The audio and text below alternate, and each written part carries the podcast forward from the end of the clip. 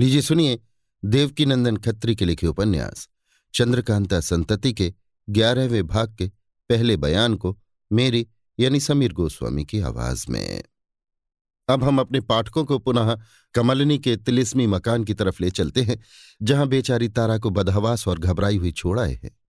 हम उस बयान में लिख चुके हैं कि छत के ऊपर जो पुतली थी, उसे तेज़ी के साथ नाचते हुए देखकर तारा घबरा गई और बदहवास होकर कमलनी को याद करने लगी।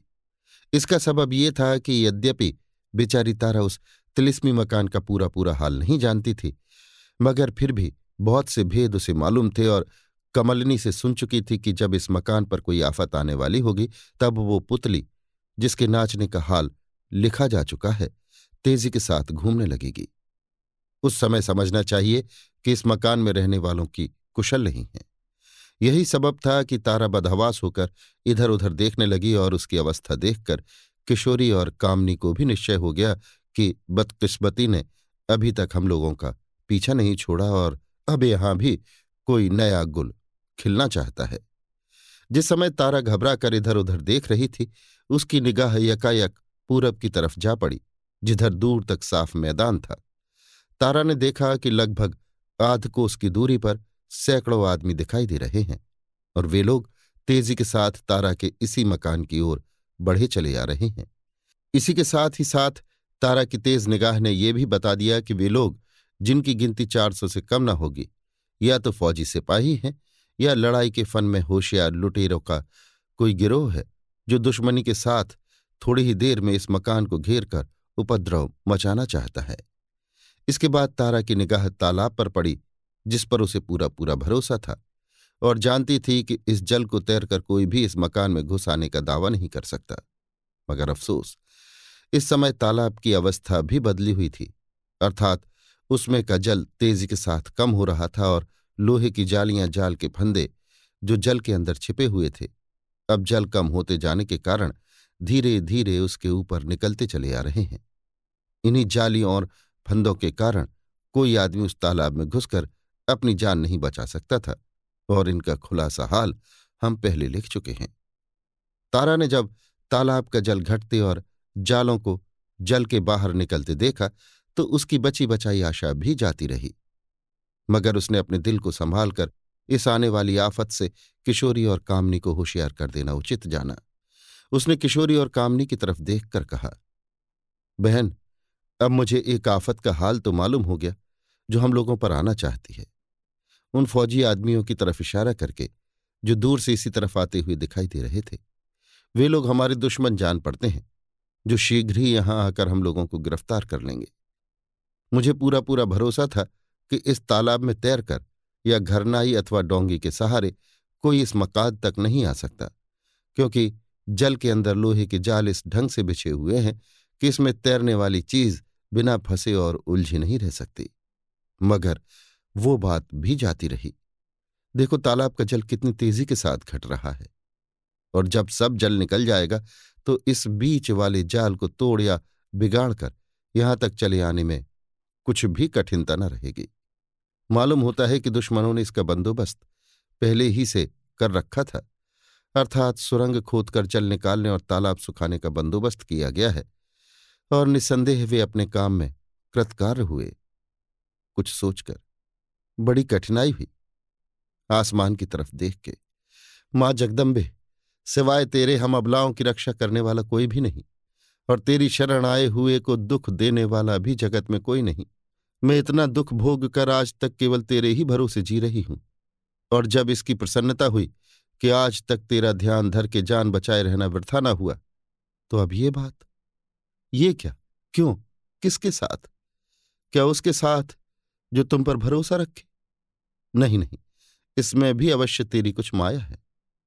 भगवती की प्रार्थना करते करते तारा की आँखें बंद हो गई, मगर इसके बाद तुरंत ही वो चौंकी तथा किशोरी और कामनी की तरफ़ देख के बोली, निस्संदेह महामाया, हम अबलाओं की रक्षा करेंगे। हमें हताश न होना चाहिए। उन्हीं की कृपा से इस समय जो कुछ करना चाहिए, वो भी सूझ गया। शुक्र है कि इस समय दो एक को छोड़कर बाकी सब आदमी मेरे घर के अंदर ही हैं। अच्छा देखो तो सही मैं क्या करती हूँ। ये कहती हुई तारा छत के नीचे उतर गई। हमारे पाठकों को याद होगा कि ये मकान किस ढंग का बना हुआ था।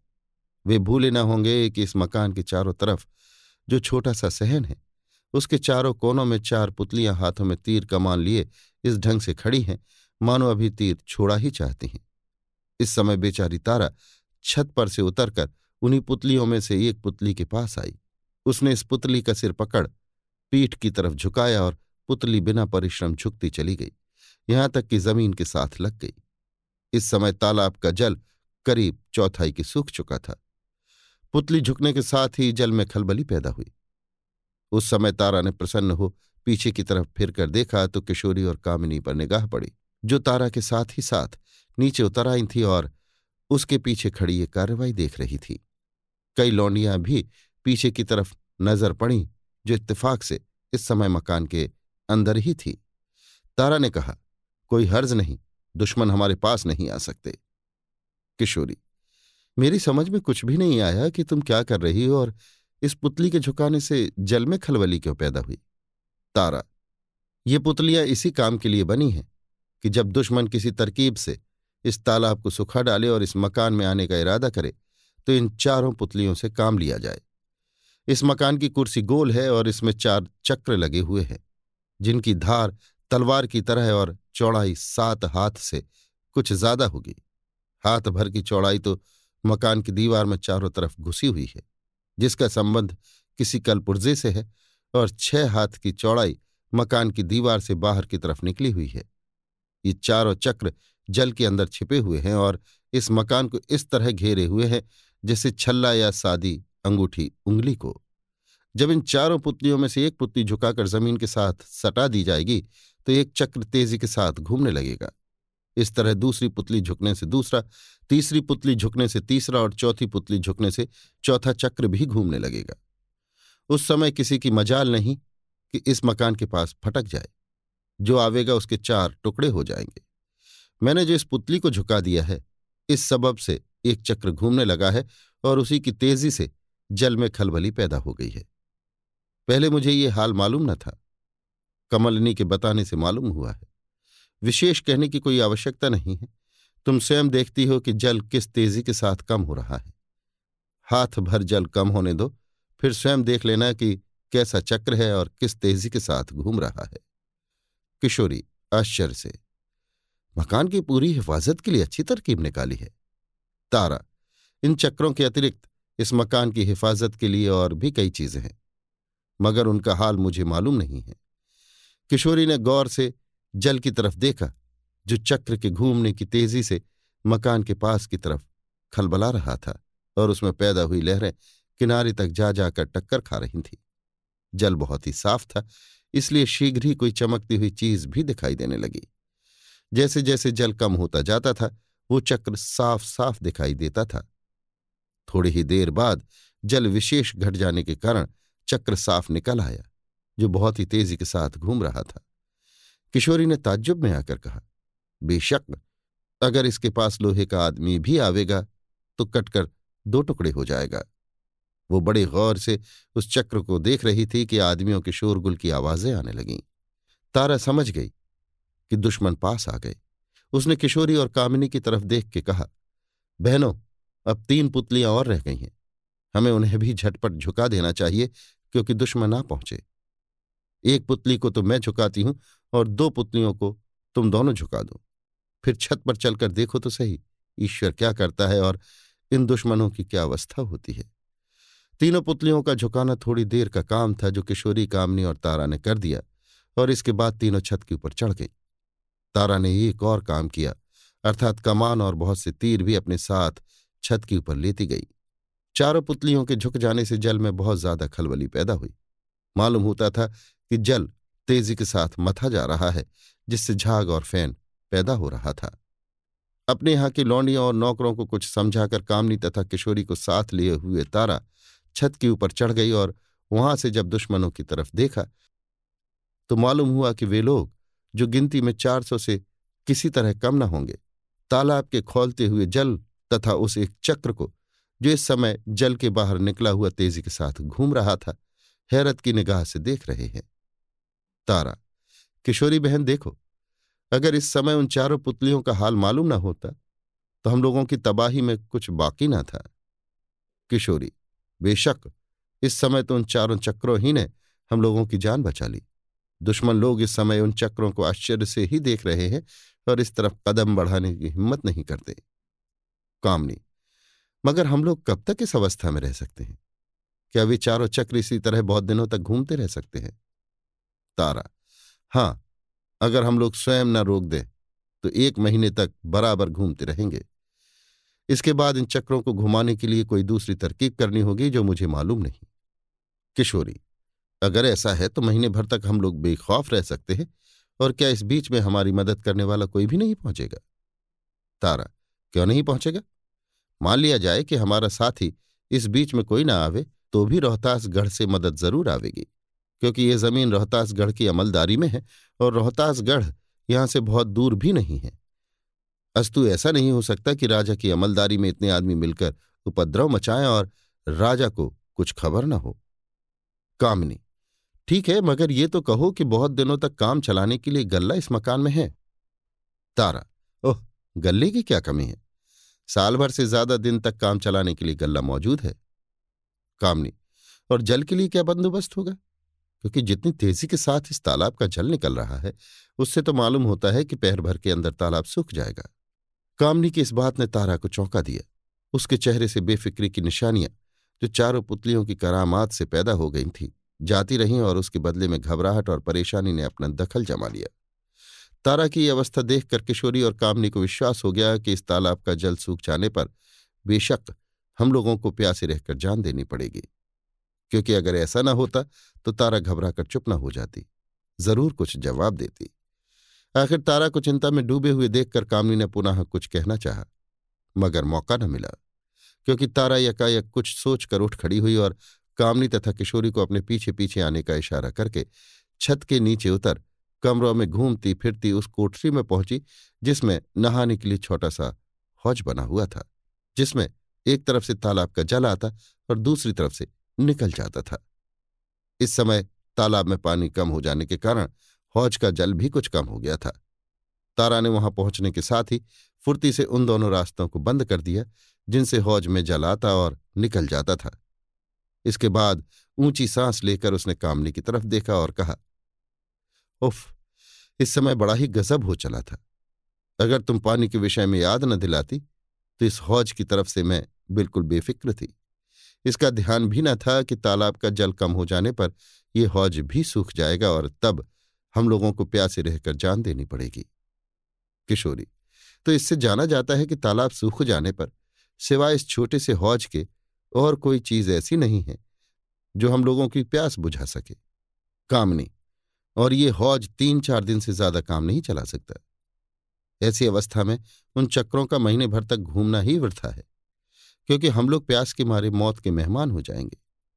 अफसोस, जिस कारीगर ने इस मकान की हिफाजत के लिए ऐसी चीज़ें बनाई और जिसने ये सोचकर कि तालाब का जल सूख जाने पर भी इस मकान में रहने वालों पर मुसीबत ना आवे, ये घूमने वाले चक्र बनाए।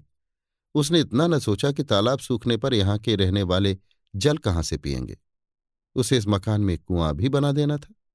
तारा, ठीक है, मगर जहाँ तक मैं ख्याल करती हूँ कि इस मकान के बनाने वाले कारीगर ने इतनी बड़ी भूल न की होगी। उसने कोई कुआँ अवश्य बनाया होगा, लेकिन मुझे तो उसका पता मालूम ही नहीं।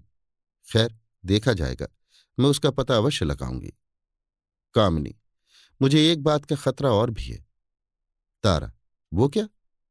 कामनी, वो ये है कि तालाब सूख जाने पर ताज्जुब नहीं कि यहाँ तक पहुँचने के लिए इस मकान के नीचे सुरंग खोदने और दीवार तोड़ने की कोशिश दुश्मन लोग करें। तारा, ऐसा तो हो ही नहीं सकता।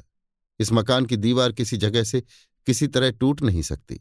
इसी बीच तालाब के बाहर से विशेष कोलाहल की आवाज़ आने लगी, जिसे सुन तारा, किशोरी और कामनी मकान के ऊपर चली गई और छिपकर दुश्मनों का हाल देखने लगी। वे लोग इस मकान में पहुँचना कठिन जानकर शोरगुल मचा रहे थे और कई आदमी हाथ में तीर कमान लिए इस वास्ते भी तैयार दिखाई दे रहे थे कि कोई आदमी इस मकान के बाहर निकले तो उस पर तीर चलावे। किशोरी ने बड़े गौर से दुश्मनों की तरफ़ देखकर तारा से कहा, बहन तारा, इन दुश्मनों में से बहुत से लोग ऐसे हैं जिनको मैं बखूबी पहचानती हूँ, क्योंकि जब मैं अपने बाप के घर में थी तो ये लोग मेरे बाप के नौकर थे। तारा, ठीक है, मैं भी लोगों को पहचानती हूँ। बेशक ये लोग तुम्हारे बाप के नौकर हैं और उन्हीं को छुड़ाने के लिए यहाँ आए हैं। किशोरी, चौंक कर तो क्या मेरे पिता इसी मकान में कैद हैं? तारा हाँ वे भी इसी मकान में कैद हैं। किशोरी को जब ये मालूम हुआ कि उसका बाप इस मकान में कैद है तो उसके दिल पर एक प्रकार की चोट सी बैठी। यद्यपि उसने अपने बाप की बदौलत बहुत तकलीफें उठाई थी, बल्कि यूँ कहना चाहिए कि अभी तक अपने बाप की बदौलत दुख भोग रही है और दर दर मारी मारी फिरती है। मगर फिर भी किशोरी का दिल पाक साफ़ और शीघ्र ही पसीज जाने वाला था। वो अपने बाप का हाल सुनते ही कुछ देर के लिए वे सब बातें भूल गई, जिनकी बदौलत आज तक दुर्दशा की छतरी उसके सिर पर से नहीं हटी थी। इसके साथ ही पल भर के लिए उसकी आँखों के सामने वो खंडहर वाला दृश्य भी घूम गया, जहाँ उसके सगे भाई ने खंजर से उसकी जान लेने के लिए वीरता प्रकट की थी। चंद्रकांता संतति, दूसरे भाग के आखिरी बयान में इसका हाल लिखा गया है। मगर रामशिला वाले साधु के पहुँच जाने से कुछ न कर सका था। वो ये भी जानती थी कि उसका भाई भीमसेन पिता की आज्ञा पाकर मेरी जान लेने के लिए आया था। और अब भी अगर पिता का बस चले तो मेरी जान लेने में विलंब न करें। मगर फिर भी कोमल हृदया किशोरी के दिल में बाप को देखने की इच्छा प्रकट हुई और उसने डबडबाई हुई आँखों से तारा की तरफ़ देखकर गदगद स्वर से कहा, बहन, तुम्हें आश्चर्य होगा कि यदि मैं पिता को देखने की इच्छा प्रकट करूँ। मगर लाचार हूँ। जी नहीं मानता। तारा हाँ यदि कोई दूसरी बेकसूर लड़की ऐसे पिता से मिलने की इच्छा प्रकट करती तो अवश्य आश्चर्य की जगह थी। मगर तेरे लिए कोई आश्चर्य की बात नहीं है, क्योंकि मैं तेरे स्वभाव को अच्छी तरह जानती हूँ। परंतु बहन किशोरी, मुझे निश्चय है कि तू अपने पिता को देखकर प्रसन्न न होगी, बल्कि तुझे दुख होगा।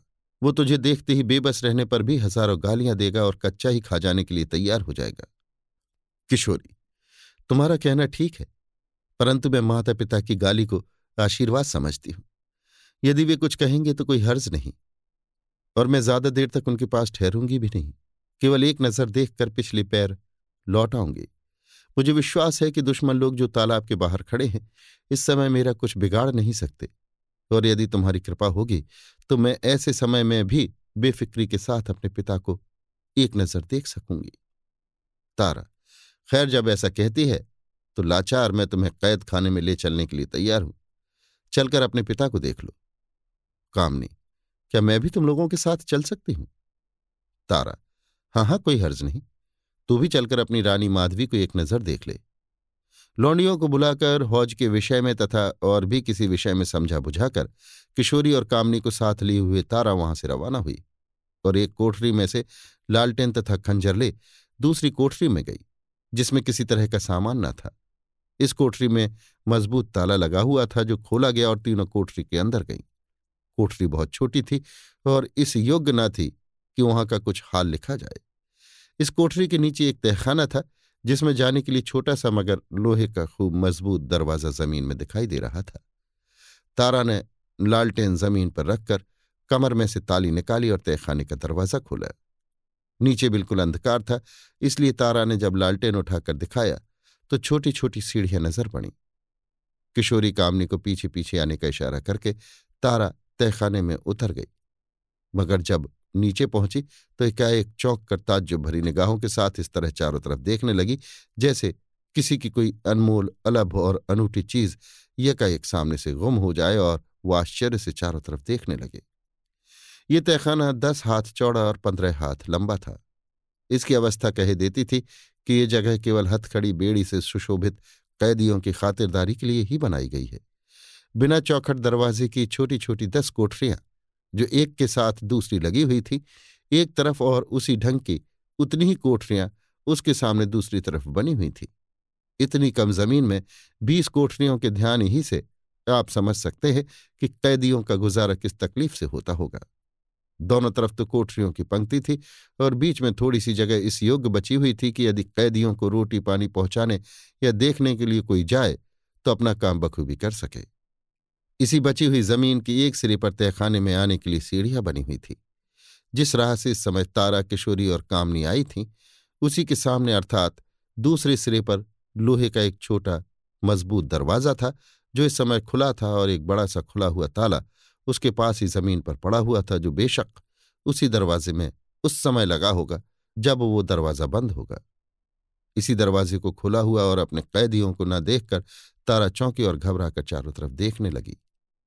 तारा, बड़े आश्चर्य की बात है कि हथकड़ी बेड़ी से जकड़े हुए कैदी क्यों कर निकल गए और इस दरवाजे का ताला किसने खोला? निस्संदेह, या तो हमारे नौकरों में से किसी ने कैदियों की मदद की या कैदियों का कोई मित्र इस जगह आ पहुँचा? मगर नहीं इस दरवाजे को दूसरी तरफ़ से कोई खोल नहीं सकता। परंतु, किशोरी, क्या ये किसी सुरंग का दरवाज़ा है? तारा, समय पड़ने पर आने जाने के लिए ये एक सुरंग है, जो यहाँ से बहुत दूर जाकर निकली है। वर्षों हो गए कि इस सुरंग से कोई काम नहीं लिया गया। केवल उस दिन ये सुरंग खोली गई थी, जिस दिन तुम्हारे पिता गिरफ़्तार हुए थे, क्योंकि वे इसी सुरंग की राह से यहाँ लाए गए थे। कामनी मैं समझती हूँ कि सुरंग के दरवाजे को बंद करने में जल्दी करनी चाहिए। कहीं ऐसा ना हो कि इस राह से दुश्मन लोग आ पहुँचे और हमारा बना बनाया खेल बिगड़ जाए। किशोरी, मेरी तो ये राय है कि सुरंग के अंदर चलकर देखना चाहिए। शायद कैदियों का कुछ। तारा, मेरी भी यही राय है। मगर इस तरह खाली हाथ सुरंग के अंदर जाना उचित न होगा। शायद दुश्मनों का सामना हो जाए। अच्छा ठहरो, मैं तिलिस्मी नेजा लेकर आती हूँ। इतना कहकर तारा तिलिस्मी नेजा लेने के लिए चली गई। मगर अफसोस, उसने बड़ी भारी भूल की कि सुरंग के दरवाजे को बिना बंद किए ही चली आई और इसके लिए उसे बहुत रंज उठाना पड़ा। अर्थात, जब वो तिलिस्मी नेजा लेकर लौटी और तहखाने में पहुँची तो किशोरी और कामनी को न पाया। निश्चय हो गया कि उसी सुरंग की राह से, जिसका दरवाज़ा खुला हुआ था, दुश्मन आए और किशोरी तथा कामनी को पकड़ के ले गए।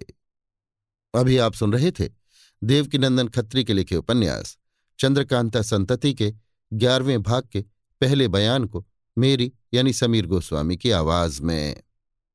लीजिए सुनिए देवकीनंदन खत्री के लिखे उपन्यास, चंद्रकांता संतति के ग्यारहवें भाग के दूसरे बयान को मेरी यानी समीर गोस्वामी की आवाज़ में। किशोरी और कामनी के गायब हो जाने का तारा को बड़ा रंज हुआ। यहाँ तक कि उसने अपनी जान की कुछ भी परवाह न की और तिलिस्मी नेजा हाथ में लिए हुए बेधड़क उस सुरंग में घुस गई। ये वही तिलिस्मी नेजा था जो कमलिनी ने उसे दिया था और जिस पर तारा को बहुत भरोसा था। आज के पहले तारा को इस सुरंग के अंदर जाने का अवसर नहीं पड़ा था, इसलिए वो नहीं जानती कि ये सुरंग कैसी है। अस्तु उसने तिलिस्मी नेजे का कब्जा दबाया।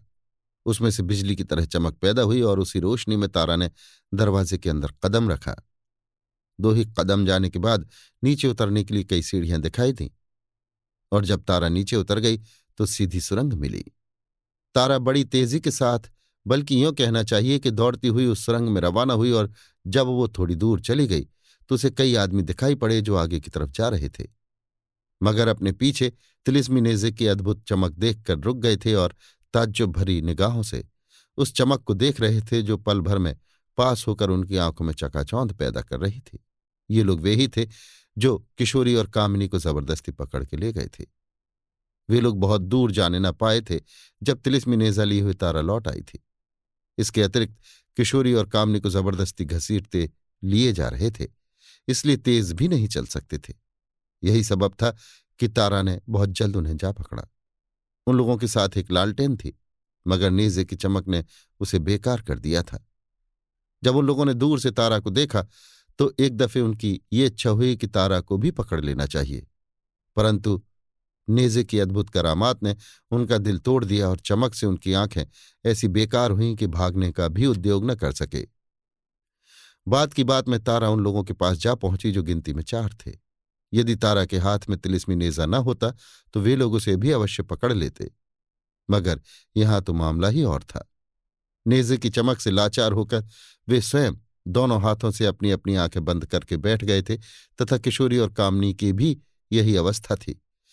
तारा ने फुर्ती से तिलिस्मी नेजा चारों आदमियों के बदन से लगा दिया, जिससे वे लोग काँप कर बात की बात में बेहोश हो गए। अब तारा ने नेजे का मुट्ठा ढीला किया। उसकी चमक बंद हो गई और उस समय किशोरी और कामनी ने आँखें खोलकर तारा को देखा। किशोरी और कामनी का हाथ रस्सी से बंधा हुआ था, जिसे तारा ने तुरंत खोल दिया। किशोरी और कामनी बड़ी मोहब्बत के साथ तारा से लिपट गईं और तीनों की आँखों से गर्म आँसू गिरने लगे। तारा ने किशोरी और कामनी से कहा, बहन, तुम जरा यहाँ ठहरो। मैं थोड़ी दूर तक आगे बढ़कर देखती हूँ कि क्या हाल है।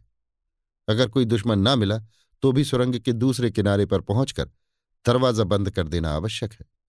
मुझे निश्चय है कि बाहरी दुश्मन इस दरवाजे को नहीं खोल सकते। मगर ताज्जुब है कि कैदियों ने क्यों कर ये दरवाजे खोले? किशोरी, ठीक है, मगर मेरी राय नहीं है कि तुम आगे बढ़ो। कहीं ऐसा ना हो कि दुश्मनों का सामना हो जाए। इससे यही उचित होगा कि यहाँ से लौट चलो और सुरंग के तहखाने का मज़बूत दरवाज़ा बंद करके चुपचाप बैठो। फिर जो ईश्वर करेगा देखा जाएगा। तारा, कुछ सोचकर बेहतर होगा कि तुम दोनों चली जाओ और सुरंग तथा तहखाने का दरवाज़ा बंद करके चुपचाप बैठो और मुझे इस सुरंग की राह में इसी समय निकल जाने दो, क्योंकि कैदियों का भाग जाना मामूली बात नहीं है। निस्संदेह वे लोग भारी उपद्रव मचावेंगे और मुझे कमलनी के आगे शर्मिंदगी उठानी पड़ेगी। ये तो कहो ईश्वर ने बड़ी कृपा की कि तुम दोनों बहनें शीघ्र ही मिल गईं, नहीं तो अनर्थ हो ही चुका था और मैं कमलिनी को मुँह दिखाने लायक नहीं रही थी। अब जब तक कैदियों का पता न लगा लूँगी, मेरा जी ठिकाने न होगा। कामनी, बहन, तुम ये क्या कह रही हो? जरा सोचो तो सही कि इतने दुश्मनों में तुम्हारा अकेले जाना उचित होगा? और क्या इस बात को हम लोग मान लेंगे? तारा, तिलिस्मी नेजे की तरफ़ इशारा करके, ये एक ऐसी चीज़ मेरे पास है कि मैं हज़ार दुश्मनों के बीच में अकेली जाकर फतह के साथ लौट आ सकती हूँ। यद्यपि तुम दोनों ने इस समय इस नेजे की करामात देख ली मगर फिर भी मैं कहती हूँ कि इस नेजे का असल हाल तुम्हें मालूम नहीं है। इसी से मुझे रोकती हो। किशोरी, बेशक इस नेजे की करामात मैं देख चुकी हूँ और ये निस्संदेह एक अनूठी चीज़ है, मगर फिर भी मैं तुमको अकेले न जाने दूँगी। अगर जिद करोगी तो हम दोनों भी तुम्हारे साथ चलेंगे। तारा ने बहुत कुछ समझाया और ज़ोर मारा, मगर किशोरी और कामनी ने एक न मानी और तारा को मजबूर होकर उन दोनों की बात माननी पड़ी। अंत में ये निश्चय हुआ कि सुरंग के किनारे पर चलकर उसका दरवाज़ा बंद कर देना चाहिए और इन बदमाशों को भी घसीट कर ले चलना चाहिए और सुरंग के बाहर कर देना चाहिए। अदने आदमियों को कैद करने की आवश्यकता नहीं है। आखिर ऐसा ही किया गया। किशोरी, कामनी और तारा कैदियों को घसीटते हुए ले गई और आधे घंटे में सुरंग के दूसरे मुहाने पर पहुँची। ये मुहाना पहाड़ी के एक खोह से संबंध रखता था और वहाँ लोहे का छोटा सा दरवाज़ा लगा हुआ था जो इस समय खुला था।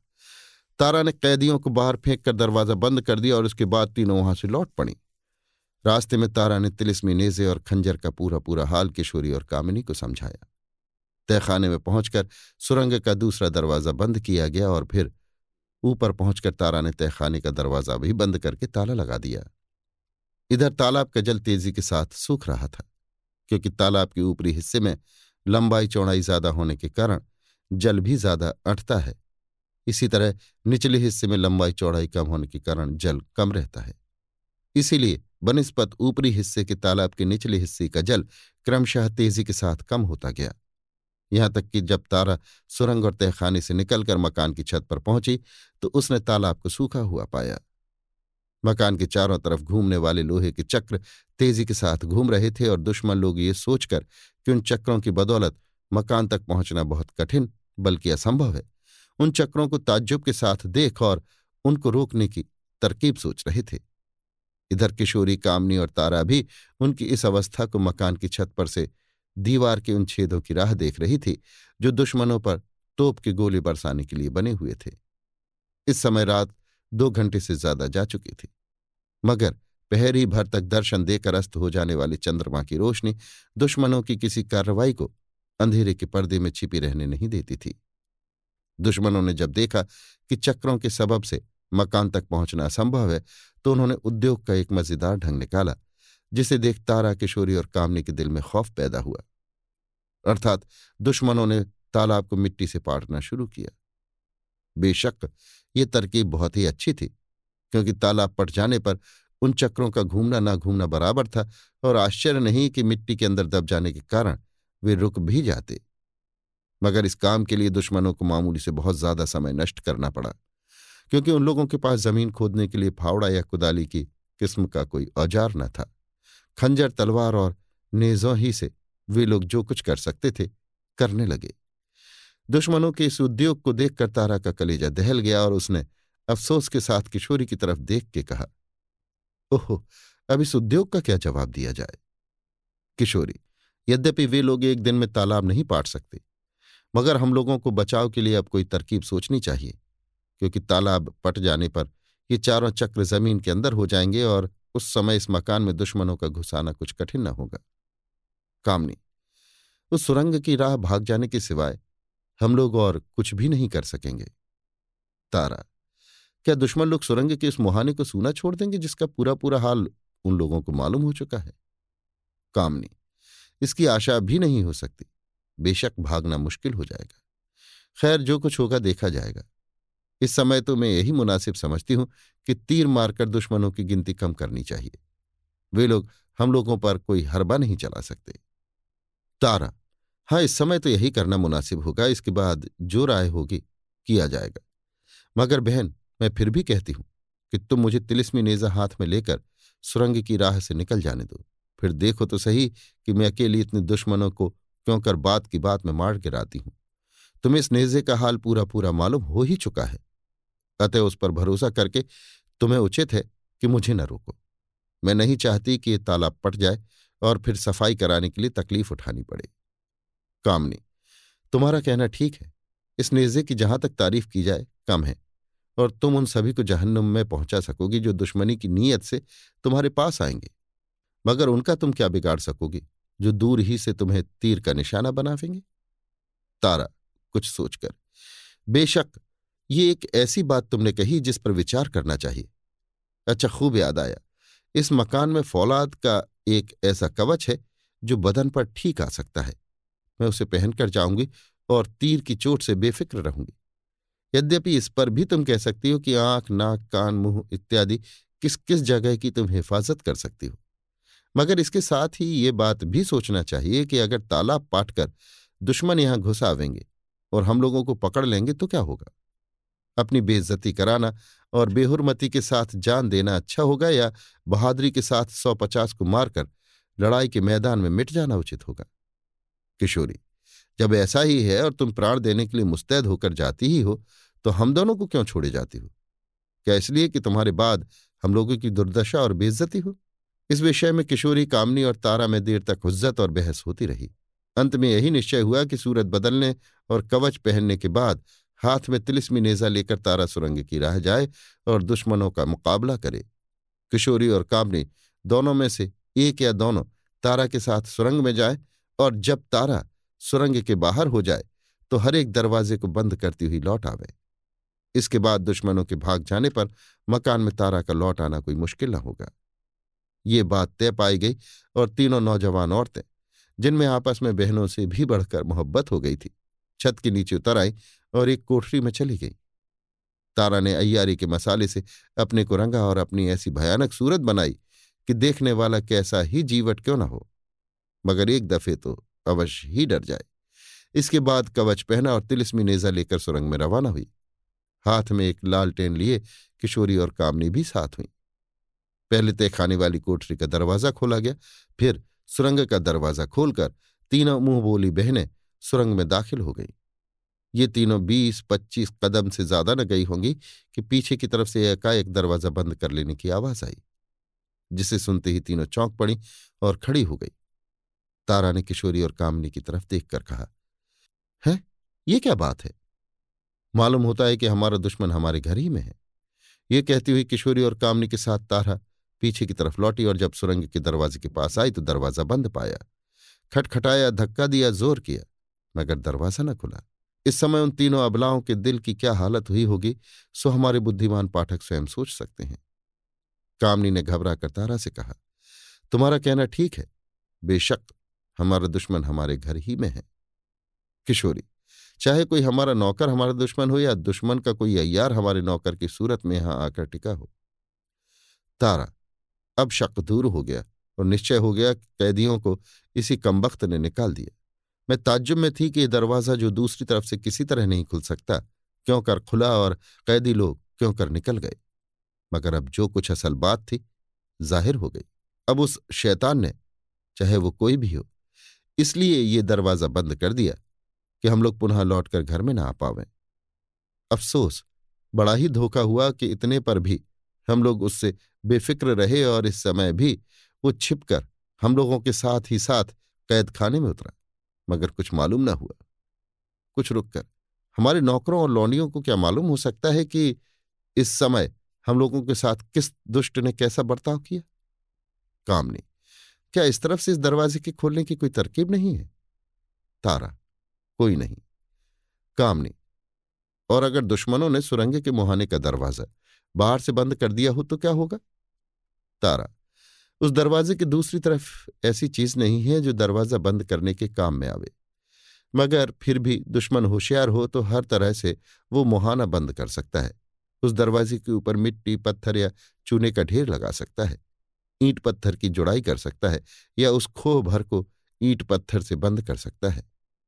किशोरी है अब हम लोग बेमौत मारे गए। ताज्जुब नहीं कि इस बात का बंदोबस्त पहले ही से कर लिया गया हो? कामनी बस अब हम लोगों को यहाँ जरा अभी ना अटक कर सुरंग के बाहर निकल चलना चाहिए। शायद उधर का रास्ता अभी बंद ना हुआ हो। तारा, किशोरी और कामनी तेज़ी के साथ सुरंग के दूसरे मुहाने की तरफ़ रवाना हुई और थोड़ी ही देर में वहाँ जा पहुँची। इस सुरंग में मकान की तरफ़ जिस तरह की सीढ़ियाँ बनी हुई थी, उसी तरह की सीढ़ियाँ सुरंग की दूसरी तरफ़ भी थी। जब तारा ने दरवाजे की कुंडी खोली और उसे धक्का देकर खोलना चाहा तो दरवाज़ा न खुला। उस समय तारा हाय करके बैठ गई और बोली, बहन, बस जो कुछ हम लोगों को शक था, वही हुआ। इस समय दुश्मनों की बन पड़ी और हम लोग बेमौत मारे गए। ये दरवाज़ा भीतर की तरफ़ हटता होता तो खुल जाता और हमें मालूम हो जाता कि आगे रास्ता किस चीज़ से बंद किया गया है, ईंट, पत्थर और चूने से या खाली मिट्टी से? और हम लोग इस तिलिस्मी नेजे से उसमें रास्ता बनाकर निकल जाने का उद्योग करते, क्योंकि ये नेजा हर एक चीज़ में घुस जाने की ताकत रखता है। मगर अफसोस तो ये है कि लोहे का मज़बूत दरवाज़ा खुलने के समय बाहर की तरफ़ खुलता है। यह भी कारीगर की भूल है। भूलों का मज़ा समय पड़ने पर ही मालूम होता है। अब मुझे मालूम हुआ कि मकान बनाने वाले को दरवाजे की अवस्था पर विशेष ध्यान देना चाहिए। कोई दरवाज़ा ऐसा न बनाना चाहिए जो खुलते समय बाहर की तरफ़ खुलता हो, जिसे बाहर वाला मामूली तौर पर मिट्टी का ढेर लगाकर भी बंद कर सकता है। हाय, अब मैं क्या करूँ? मुझे अपने मरने का तो कुछ भी रंज नहीं है। अगर रंज है तो केवल इतना ही कि तुम दोनों को कमलिनी ने हिफाजत से रखने के लिए मेरे पास भेजा और मेरी बदौलत। तुम्हें ये दिन देखना नसीब हुआ। मामूली तौर पर जैसा कि अक्सर मौका पड़ने पर लोग कह दिया करते हैं, इस समय किशोरी और कामनी ये बात तारा को कह सकती थी कि, बहन, हम लोग तो तुम्हें मना करते थे कि सुरंग की राह बाहर मत जाओ, मगर तुमने ना माना। अगर मान जाती तो ये दुख भोगना क्यों नसीब होता? मगर नहीं, बेचारी किशोरी और कामनी बड़ी ही नेक दिल थी। वे जानती थी कि जो होना था सो तो हो चुका। अब ऐसी बातें कहकर तारा का दिल दुखाना नादानी है। और इससे कोई फ़ायदा नहीं। तारा ने जो कुछ किया, उसे भला ही समझ के किया। मगर जब ईश्वर की भी ऐसी मर्ज़ी हो तो क्या किया जाए? इस सुरंग के दोनों तरफ़ की दीवार बहुत ही मज़बूत थी और उस पर फौलादी मोटी चादर चढ़ी हुई थी। यद्यपि तिलिस्मी नेजा उस फौलादी मोटी चादर में भी घुस सकता था, मगर इसमें कोई फ़ायदा न था। तिलिस्मी नेजा ऐसे स्थान से सुरंग खोदकर रास्ता बनाने का काम नहीं दे सकता था, तिस पर भी तारा ने उद्योग में कोई बात उठा न रखी, मगर नतीजा कुछ भी न निकला। अभी आप सुन रहे थे देवकीनंदन खत्री के लिखे उपन्यास चंद्रकांता संतति के ग्यारहवें भाग के दूसरे बयान को मेरी यानी समीर गोस्वामी की आवाज़ में। लीजिए सुनिए देवकीनंदन खत्री के लिखे उपन्यास चंद्रकांता संतति के ग्यारहवें भाग के तीसरे बयान को मेरी यानी समीर गोस्वामी की आवाज़ में। इस तालाब के बीच वाले तिलिस्मी मकान में कमलनी दस लौंडियों के साथ रहती थी। नौकर और सिपाही भी उसके साथ बहुत थे, मगर उनके रहने के लिए स्थान इस मकान में नहीं था। वे लोग कामकाज किया करते थे और समय पड़ने पर जान देने के लिए इकट्ठे हो जाते थे। मगर कमलिनी और तारा को छोड़ के कोई ये भी नहीं जानता था कि वे लोग कहाँ रहते हैं और क्या करते हैं। उन सिपाहियों में से कई तो माया रानी के कैदी हो गए थे जो दस बारह बचे थे, सो इधर उधर घूम फिरकर कमलिनी का काम कर रहे थे। उन्हीं बचे हुए सिपाहियों में से चार पाँच सिपाही इस समय मकान में मौजूद थे, जो किसी काम के संबंध में तारा के पास आए थे और दुश्मनों का हंगामा देखकर बाहर न जा सके थे। कमलिनी की लौनियाँ जितनी थी, वे सब जमानिया से कमलिनी के साथ उस समय आई थी, जब माया रानी से लड़कर कमलिनी अलग हो गई थी। इन लौंडियों में से एक लौंडी, जिसका नाम भगवानी था बड़ी ही शैतान और दिल की खोटी थी। यद्यपि वो ज़ाहिर में अपने को बहुत ही बनाए हुए रहती थी और बात बात में खैर खाही जताती थी, मगर वास्तव में वो ऐसी काली नागिन थी जिसके काटे का कोई मंत्र ही न था। उसे रुपए की लालच हद से ज़्यादा थी, मगर इतने दोष रहने पर भी वो अपनी चालाकी से अपने मालिक तथा तारा को खुश रखती थी और उन दोनों के आगे अपने अवगुण ज़ाहिर नहीं होने देती थी। यही लौंडी प्रायः कैदियों को खाना पानी भी पहुँचाया करती थी। कमलनी के कैद खाने को पहले माधवी और शिवदत्त ने आबाद किया था और उसके बाद मनोरमा इस कैद खाने में आई थी। माया रानी की सखी होने के कारण मनोरमा भगवानी को बखूबी जानती थी और इस तरह भगवानी भी उसे अच्छी तरह पहचानती थी। खाना पानी पहुँचाने के लिए जब भगवानी कैद खाने में जाती थी तो मनोरमा उसे अपनी लच्छेदार बातों में घड़ियों उलझाकर भविष्य के लिए सब्जबाग दिखाती और तरह तरह की उम्मीदों से ललचाया करती। यहाँ तक कि उसे तीन लाख रुपए की लालच दिखाकर उसने अपनी माधवी और शिवदत्त की मदद पर राज़ी कर लिया। माधवी दवा इलाज की बदौलत यहाँ आकर तंदुरुस्त हो गई थी। भगवानी इस बात पर राज़ी हो गई कि मौका मिलने पर कैदियों की मदद करे और जिस तरह हो कैदियों को तहखाने के बाहर निकाल दे। भगवानी ने माधवी, शिवदत्त और मनोरमा से कहा कि तुम लोगों को छुड़ाने के लिए मुझे बहुत कुछ उद्योग करना पड़ेगा और तुम्हारे नौकरों तथा सिपाहियों से मिलने और उनसे कुछ काम लेने की आवश्यकता पड़ेगी। इसलिए उचित होगा कि तुम लोग मुझे एक परवाना लिख दो, जिसमें तुम लोगों के आदमी मुझे तुम्हारा मददगार समझें और जो कुछ मैं कहूँ करें और खर्च के लिए आवश्यकता अनुसार मुझे दिया भी करें। आखिर तीनों कैदियों ने भगवानी की बात मंजूर कर ली। भगवानी मौका पाकर कलम, दवात और कागज़ छिपाकर तहखाने में ले गई और तीनों कैदियों से अपने मतलब की बातें लिखवा ली। कमलिनी के जाने के बाद केवल तारा की मौजूदगी में भगवानी को अपना काम करने का बहुत अच्छा मौका मिला। उसने गुप्त रीत से कई नौकर रखे और उनके ज़रिए से माधवी, मनोरमा और शिवदत्त के आदमियों को जो छितिर बितिर हो गए थे इकट्ठा कराया तथा इस बात से होशियार कर दिया कि तुम्हारे मालिक लोग यहाँ कैद हैं। धीरे धीरे बंदोबस्त करके भगवानी ने सामान दुरुस्त कर लिया और एक दिन सुरंग की राह से तीनों कैदियों को निकाल बाहर किया। आज जो इतने दुश्मन इस मकान को घेरे हुए हैं या जो कुछ वे लोग कर रहे हैं, सब भगवानी ही की करामात है। इस समय भगवानी ही ने किशोरी, कामनी और तारा को सुरंग में बंद कर दिया है। वो चाहती है कि दुश्मन लोग इस मकान में घुस आवे और मनमानी चीज़ें लूट ले जाए। मगर कीमती चीज़ें, जवाहिरात इत्यादि मैं पहले ही से बटोर कर अलग रख दूँ और जब दुश्मन लोग यहाँ घुस आवे तो उन्हें लेकर चल दूँ। शिवदत्त माधवी और मनोरमा के हाथ का लिखा हुआ परवाना मौजूद ही है। अस्तु, कमलनी के दुश्मनों में मुझे कोई भी नहीं रोक सकता। ये भगवानी का थोड़ा सा हाल इस जगह हमने इसलिए लिख दिया कि बीती बहुत सी बातें समझने में हमारे पाठकों को कठिनाई न पड़े। किशोरी, कामनी और तारा को सुरंग में बंद करके जब भगवानी कैद खाने के बाहर निकली तो कोठरी में ताला लगा दिया और ताली अपने कब्जे में रखी। इसके बाद हाथ में लालटेन लेकर मकान की छत पर चढ़ गई और लालटेन को घुमा, फिराकर दुश्मनों को इशारे ही इशारे में कुछ कहा। मालूम होता है कि पहले ही इस इशारे की बातचीत पक्की हो चुकी थी, क्योंकि लालटेन का इशारा पाते ही दुश्मनों ने खुश होकर अपना काम तेज़ी से करना शुरू किया, अर्थात तालाब पाटने में बहुत फुर्ती दिखाने लगे। एक दफे तो भगवानी के दिल में ये बात पैदा हुई कि चारों पुतलियों को खड़ी करके घूमती हुई चारों चक्रों को रोक दे, जिसमें दुश्मन लोग यहाँ शीघ्र ही आ जाए। मगर तुरंत ही उसने अपना इरादा बदल दिया। उसे ये बात सूझ गई कि यदि मैं घूमते हुए चारों चक्रों को रोक दूँगी तो कमलनी के नौकरों को तुरंत मुझ पर शक हो जाएगा और फिर बना बनाया मामला बिगड़ जाएगा। अब कमबख्त भगवानी इस फ़िक्र में लगी कि दुश्मनों के घर में आने के पहले ही यहाँ से अच्छी अच्छी कीमती चीज़ें बटोर ली जाएँ और जब दुश्मन इस मकान में घुस आवें तो ले लपेट चलते बनूं। शिवदत्त माधवी और मनोरमा की चिट्ठियों की बदौलत जो मेरे पास है मुझे कोई भी न रोकेगा। कमलिनी की लोनी और नौकरों को इस बात का गुमान भी न था कि नमक हराम भगवानी यहाँ वालों को चौपट कर रही है या उसने किशोरी, कामनी और तारा को सुरंग में बंद कर दिया है। वे लोग यही जानते थे कि किशोरी और कामनी को किसी खास काम के लिए तारा अपने साथ लेती गई है। रात बीत गई, दूसरा दिन समाप्त हो गया, बल्कि दूसरे दिन की रात भी गुजर गई और तीसरा दिन आ पहुँचा। आज दुश्मनों का मनोरथ पूरा हुआ।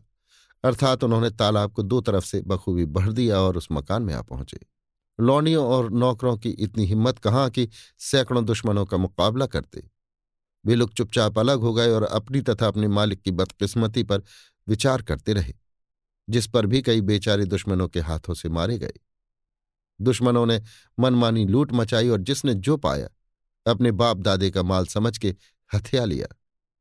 कम कीमत की चीज़ें या ऐसी चीज़ें जो वे लोग अपने साथ ले जाना पसंद नहीं करते थे तोड़ फोड़ बिगाड़ या जलाकर सत्यानाश कर दी गई और घंटे ही भर में ऐसी सफ़ाई कर दी गई। मानो उस मकान में कोई बसता ही न था या कोई चीज़ वहाँ थी ही नहीं। इस काम के बाद किशोरी, कामनी और तारा की खोज शुरू हुई, क्योंकि दुष्टों ने जब उन तीनों को वहाँ न पाया तो उन्हें आश्चर्य हुआ और वे इस फ़िक्र में हुए कि भगवानी से उन तीनों का हाल पूछना चाहिए। मगर भगवानी वहाँ कहा? वो तो अपना काम करके निकल भागी और ऐसी गायब हुई कि किसी को कुछ गुमान तक न हुआ। हाय, बेचारी किशोरी, कामनी और तारा का हाल किसी को भी मालूम नहीं। कोई भी नहीं जानता कि वे बेचारियाँ कहाँ और किस आफत में पड़ी हैं। या कई दिनों तक दाना पानी न मिलने के कारण जीती भी हैं या मर गईं। उनकी लौंडियों और नौकरों को भी इस बात का पता नहीं। इसी से वे लोग अपनी जान लेकर जिस तरह भाग सके, भाग गए। और इस तिलिस्मी मकान पर दुश्मनों को पूरा पूरा कब्जा करने दिया, क्योंकि इतने आदमियों का मुकाबला करके जात देना दूसरे उद्योग का भी रास्ता रोकना था। अभी आप सुन रहे थे देवकीनंदन खत्री के लिखे उपन्यास, चंद्रकांता संतति के ग्यारहवें भाग के तीसरे बयान को मेरी यानी समीर गोस्वामी की आवाज़ में। लीजिए सुनिए देवकीनंदन खत्री के लिखे उपन्यास, चंद्रकांता संतति के ग्यारहवें भाग के चौथे बयान को मेरी यानी समीर गोस्वामी की आवाज़ में। पाठक महाशय, अब आप ये जानना चाहते होंगे कि हरामजादी भगवनिया के मेल से जो दुश्मन लोग इस मकान पर चढ़ाए, वे लोग शिवदत्त, माधवी और मनोरमा को छुड़ाने की नीयत से आए थे या इन तीनों के छूट कर निकल जाने का हाल उन्हें मालूम हो चुका था और वे लोग इस समय केवल किशोरी कामनी और तारा को गिरफ़्तार करने आए थे।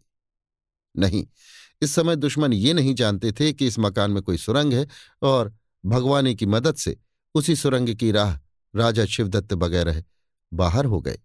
भगवानी ने जब उन लोगों को खबर पहुंचाई थी तो यही कहा था कि तुम्हारा मालिक इस मकान में कैद है, तुम जिस तरह बने उसे छुड़ा लो और इसके बाद जो कुछ उन लोगों ने किया, वो बहुत बुद्धिमानी से किया। तालाब सुखाने के लिए सुरंग खोदने में उन्हें बहुत दिन मेहनत करनी पड़ी। इस बीच में भगवानी भी उन लोगों से मिलती रही। मगर उसने ये नहीं कहा कि शिवदत्त को छुड़ाने के लिए मैं भी उद्योग कर रही हूँ। यदि मौका मिला तो सुरंग की राह निकाल दूँगी, क्योंकि भगवानी को ये आशा न थी कि मैं स्वयं उद्योग करके कैदियों को बाहर कर सकूँगी। उसे कैदियों को छुड़ाने का मौका उस दिन दोपहर के लगभग मिला था, जिस दिन संध्या के समय बलवायु ने आकर तालाब को घेर लिया था और उनकी बनाई हुई सुरंग की राह से तालाब का जल निकला जा रहा था। रुपए की लालच ने कमबख्त भगवानी को ऐसा अंधा बना दिया था कि उसे भलाई का रास्ता कुछ भी न सूझा। वो इस बात को न सोच सकी कि अगर तारा कैदियों को न देखेगी तो बेशक मुझ पर शक करेगी, क्योंकि कैद खाने और सुरंग की ताली सिवाय मेरे और किसी के हाथ में तारा नहीं देती थी।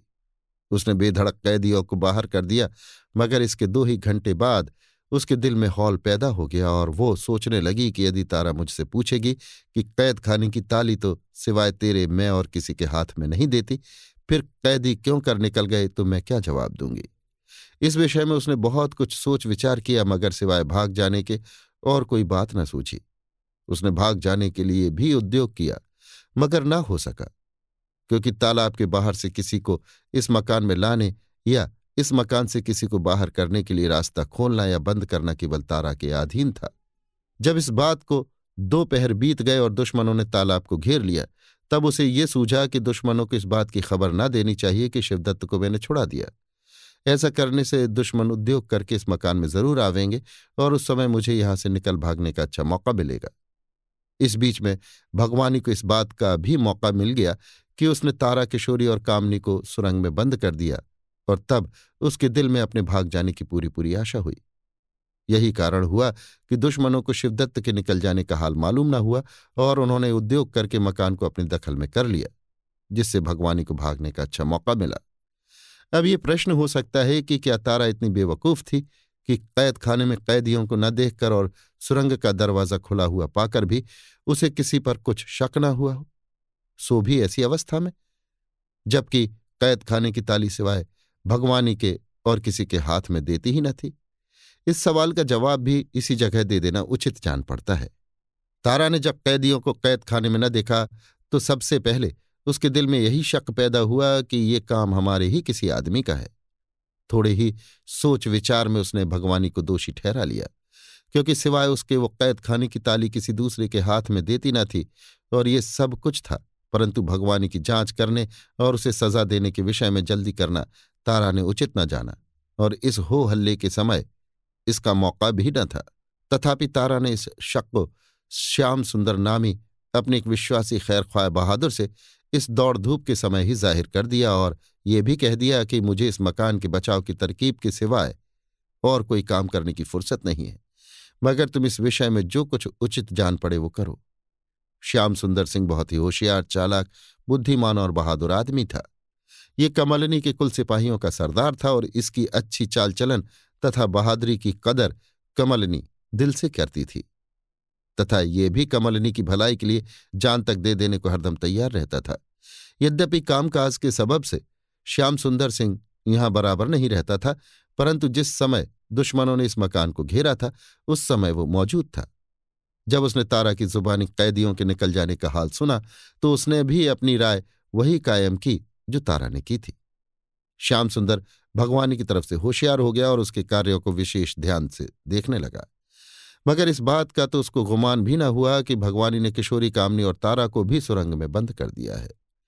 श्याम सुंदर इस बात को भी तो समझ ही गया था कि अब ये मकान दुश्मनों के हमले से किसी तरह बच नहीं सकता। तथापि उसे कुछ कुछ आशा इस बात की थी कि जिस समय तिलिस्मी नेजा हाथ में लेकर तारा इस झुंड में पहुंचेगी तो ताज्जुब नहीं कि दुश्मनों का जी टूट जाए। परंतु बहुत समय निकल जाने पर भी जब तारा वहाँ ना पहुँची तो श्याम सुंदर सिंह को आश्चर्य हुआ और वो तरह तरह की बातें सोचने लगा। अभी आप सुन रहे थे देवकीनंदन खत्री के लिखे उपन्यास, चंद्रकांता संतति के ग्यारहवें भाग के चौथे बयान को मेरी यानी समीर गोस्वामी की आवाज़ में। लीजिए सुनिए देवकीनंदन खत्री के लिखे उपन्यास चंद्रकांता संतति के, ग्यारहवें भाग के, पाँचवें बयान को, मेरी, यानी समीर गोस्वामी की आवाज़ में।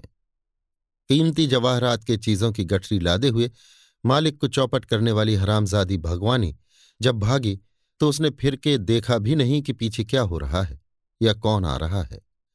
रात पहर भर से कुछ ज़्यादा जा चुकी थी और चांदनी खूब निखरी हुई थी। जब हाफती और कांपती हुई भगवानी एक घने जंगल के अंदर जिसमें चारों तरफ़ परले सिरे का सन्नाटा छाया हुआ था, पहुंचकर एक पत्थर की चट्टान पर बैठी और फिर इस तरह से लेट गई जैसे कोई हताश होकर गिर पड़ता है।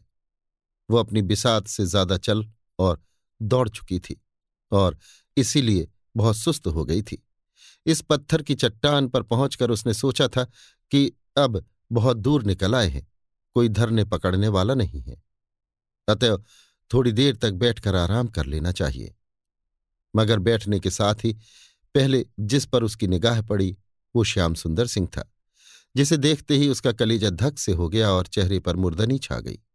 उसकी तेज़ी के साथ चलती सांस दो चार पल के लिए रुक गई और वो घबरा कर उसका मुँह देखने लगी।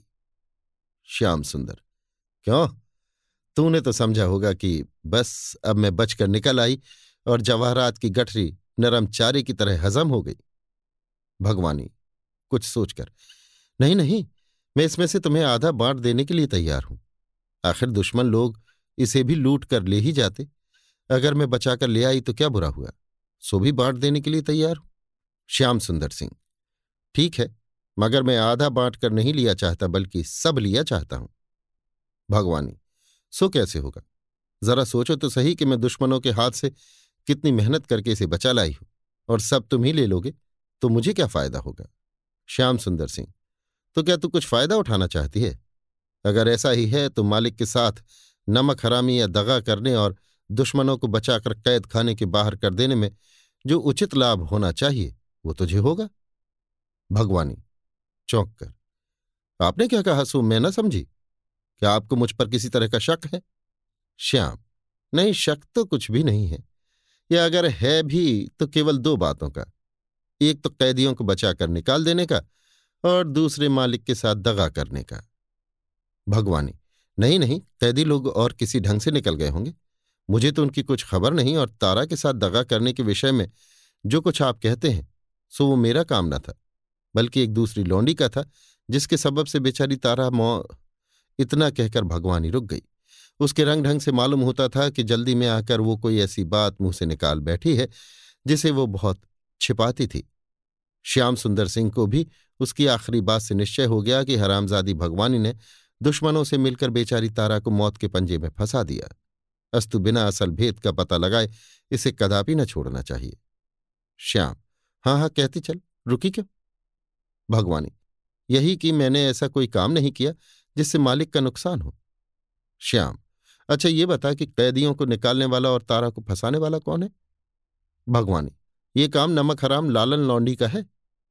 श्याम यदि मैं इस समय के लिए तेरा ही नाम लालन रख दूँ तो क्या हर्ज है क्योंकि मेरी समझ में बेचारी लालन निर्दोष है। जो कुछ किया, तू ही ने किया। कैदियों ने तुझी को अपना विश्वास पात्र समझा। तुझी से काम लिया और तेरी ही मदद से निकल भागे। इतने दुश्मनों को भी तू ही बटोर कर लाई है। और इतने पर भी संतोष न पाकर, बेचारी तारा को भी तूने ही, भगवानी, हाथ जोड़कर। नहीं नहीं, आप मुझे व्यर्थ दोषी न ठहराए। भला ऐसे मालिक के साथ मैं विश्वासघात करूँगी? जो मुझे दिल से चाहे। श्याम, कमर से एक चिट्ठी निकालकर और भगवानी को दिखाकर। और ये क्या है? क्या इसमें भी लालन का नाम लिखा है? कोई हर्ज नहीं, अपने हाथ में लेकर अच्छी तरह देख ले, क्योंकि यद्यपि ये रात का समय है, फिर भी चंद्रदेव ने अपनी किरणों से दिन की तरह बना रखा है। ये चिट्ठी उन तीनों चिट्ठियों में एक थी, जो शिवदत्त, माधवी और मनोरमा ने लिखकर भगवानी को दी थी। न मालूम श्याम सुंदर सिंह के हाथ ये चिट्ठी कैसे लगी। भगवानिया इस चिट्ठी को देखते ही जर्द पड़ गई। कलेजा धक धक करने लगा। मौत की भयानक सूरत सामने दिखाई देने लगी। गला रुक गया। वो कुछ भी जवाब न दे सकी। अब श्याम सुंदर सिंह बर्दाश्त न कर सका। उसने एक तमाचा भगवानी के मुँह पर जमाया और कहा कमबख्त अब बोलती क्यों नहीं? जब भगवानी ने इस बात का भी जवाब न दिया, तब श्याम सुंदर ने म्यान से तलवार निकाल ली और हाथ ऊँचा करके कहा, अब भी अगर साफ़ साफ़ भेद न बतावेगी तो मैं एक ही हाथ में दो टुकड़े कर दूँगा। भगवानी को निश्चय हो गया कि अब जान किसी तरह नहीं बच सकती। इसके अतिरिक्त डर के मारे उसकी अजब हालत हो गई। और कुछ तो ना कर सकी। हाँ एकदम ज़ोर से चिल्ला उठी और इसके साथ ही एक तरफ़ से आवाज़ आई, कौन है जो मर्द होकर एक स्त्री की जान लिया चाहता है? श्याम सुंदर सिंह ने फिर कर देखा तो दाहिनी तरफ़ थोड़ी ही दूर पर एक नौजवान को हाथ में खंजर लिए मौजूद पाया। उस नौजवान ने श्याम सुंदर सिंह से पुनः कहा यह काम मर्दों का नहीं जो तुम किया चाहते हो। जिसके जवाब में श्याम सुंदर सिंह ने कहा, बेशक ये काम मर्दों का नहीं, मगर लाचार हूँ कि ये नमक हराम मेरी बातों का जवाब नहीं देती और मैं बिना जवाब पाए इसे किसी तरह नहीं छोड़ सकता। ये आदमी, जो श्याम सुंदर सिंह के पास एकाएक आ पहुँचा था, हमारा नाम ये यार भैरव सिंह था, जो कमलिनी के मकान के दुश्मनों से घिर जाने की खबर पाकर उसी तरफ़ जा रहा था और इत्तिफाक से यहाँ आ पहुँचा था। मगर वो श्याम सुंदर सिंह और भगवनिया को नहीं पहचानता था और वे दोनों भी इसे सूरत बदले हुए और रात का समय होने के कारण न पहचान सके। भैरव सिंह ने पुनः कहा, यदि हर्ज न हो तो मुझे बताओ कि ये तुम्हारी किन बातों का जवाब नहीं देती? श्याम, बता देने में हर्ज तो कोई नहीं। अगर आप उन लोगों में से नहीं हैं जिन्हें हम लोग अपना दुश्मन समझते हैं। क्योंकि ये भेद की बात है और अपना भेद दुश्मनों के सामने प्रकट करना नीति के विरुद्ध है। उत्तम तो ये होगा कि हमारा भेद जानने के पहले आप अपना परिचय दें। भैरव तो तुम ही अपना परिचय क्यों नहीं देते? श्याम, इसलिए कि अय्यार लोग भेद जानने के लिए समय पड़ने पर उसी पक्ष वाले बन जाते हैं जिससे अपना काम निकालना होता है। भैरव सिंह, ठीक है, मगर बहादुर राजा बीरेंद्र सिंह के अय्यारों में से कोई भी ऐसा कम हिम्मत नहीं है, जो खुले मैदान में एक औरत और एक मर्द से अपने को छिपाने का उद्योग करे। श्याम, खुश होकर आह, अब मालूम हो गया कि आप राजा बीरेंद्र सिंह के अयारों में से कोई हैं। ऐसी अवस्था में मैं भी ये कहने में विलंब न लगाऊँगा कि मैं श्याम सुंदर सिंह, नामी कमलनी जी का सिपाही हूँ, और ये भगवानी नाम की उन्हीं की बेईमान लौंडी है, जिसकी नमक हरामी और बेईमानी का ये नतीजा निकला कि दुश्मनों ने तालाब वाले तिलिस्मी मकान पर कब्जा कर लिया और किशोरी, कामनी तथा तारा का कुछ पता नहीं लगता। अब तक जो मालूम हुआ है उससे जाना जाता है किसी कमबख्त ने उन तीनों को भी किसी आफत में फंसा दिया है, जिसका खुलासा भेद मैं इससे पूछ रहा था कि आपकी आवाज़ आई और आपसे बातचीत करने की प्रतिष्ठा प्राप्त हुई। भैरव सिंह, जोश के साथ, वाह, ये तो एक ऐसा भेद है जिसके जानने का सबसे पहला हकदार मैं हूँ। मैं उन्हीं तीनों से मिलने के लिए जा रहा था, जब रास्ते में मुझे ये मालूम हुआ कि उस तिलिस्मी मकान को दुश्मनों ने घेर लिया है। इसलिए जल्द पहुँचने की इच्छा से जंगल ही जंगल दौड़ा जा रहा था यहाँ तुम लोगों से भेंट हो गई। श्याम, यदि ऐसा है तो अब कृपा कर आप अपनी असली सूरत शीघ्र दिखाइए, जिससे मैं आपको पहचान कर अपने दिल के बचे बचाए खुटके को निकाल डालूं, क्योंकि राजा बीरेंद्र सिंह के कुल अयारों को मैं पहचानता हूँ। श्याम सुंदर सिंह की बात सुनकर भैरव सिंह ने बटुए में से सामान निकालकर बत्ती जलाई और बनावटी बालों को अलग करके अपना चेहरा साफ़ दिखा दिया।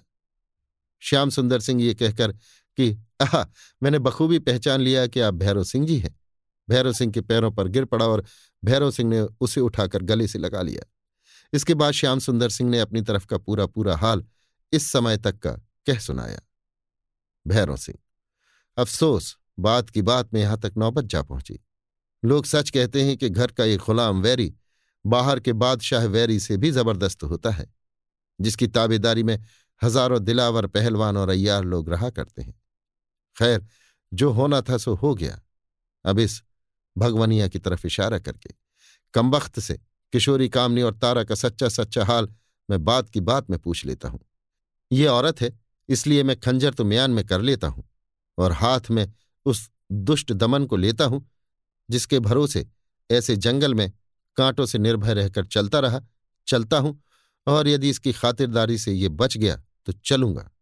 हाँ एक बात तो मैंने कही ही नहीं। श्याम। वो क्या? भैरव सिंह, वो ये कि मैं यहाँ अकेला नहीं हूँ, बल्कि दो अयारों को साथ लिए हुए कमलिनी रानी भी इसी जंगल में मौजूद है। श्याम हा ये तो आपने भारी खुशखबरी सुनाई। बताइए वे कहाँ हैं? मैं उनसे मिलना चाहता हूँ। कमभक्त भगवानिया अब अपनी मौत अपनी आँखों के सामने देख रही थी। भैरव सिंह के पहुँचने से उसकी आधी जान तो जा ही चुकी थी। अब ये खबर सुन के कि कमलनी भी यहाँ मौजूद है, वो एकदम मुर्दासी हो गई। उसे निश्चय हो गया कि अब उसकी जान किसी तरह नहीं बच सकती। भैरव सिंह ने ज़ोर से जफील बजाई और इसके साथ ही, थोड़ी दूर में, सूखे पत्तों की खड़खड़ाहट के साथ ही, घोड़ों की टापों की आवाज़ आने लगी। और उस आवाज़ ने क्रमशः नज़दीक होकर भूतनाथ तथा देवी सिंह और घोड़ों पर सवार कमलनी रानी तथा लाड़ली की सूरत पैदा कर दी।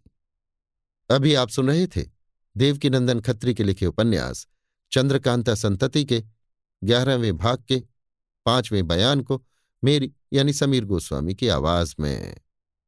लीजिए सुनिए देवकीनंदन खत्री के लिखे उपन्यास, चंद्रकांता संतति के, ग्यारहवें भाग के, छठवें बयान को, मेरी, यानी समीर गोस्वामी की आवाज़ में।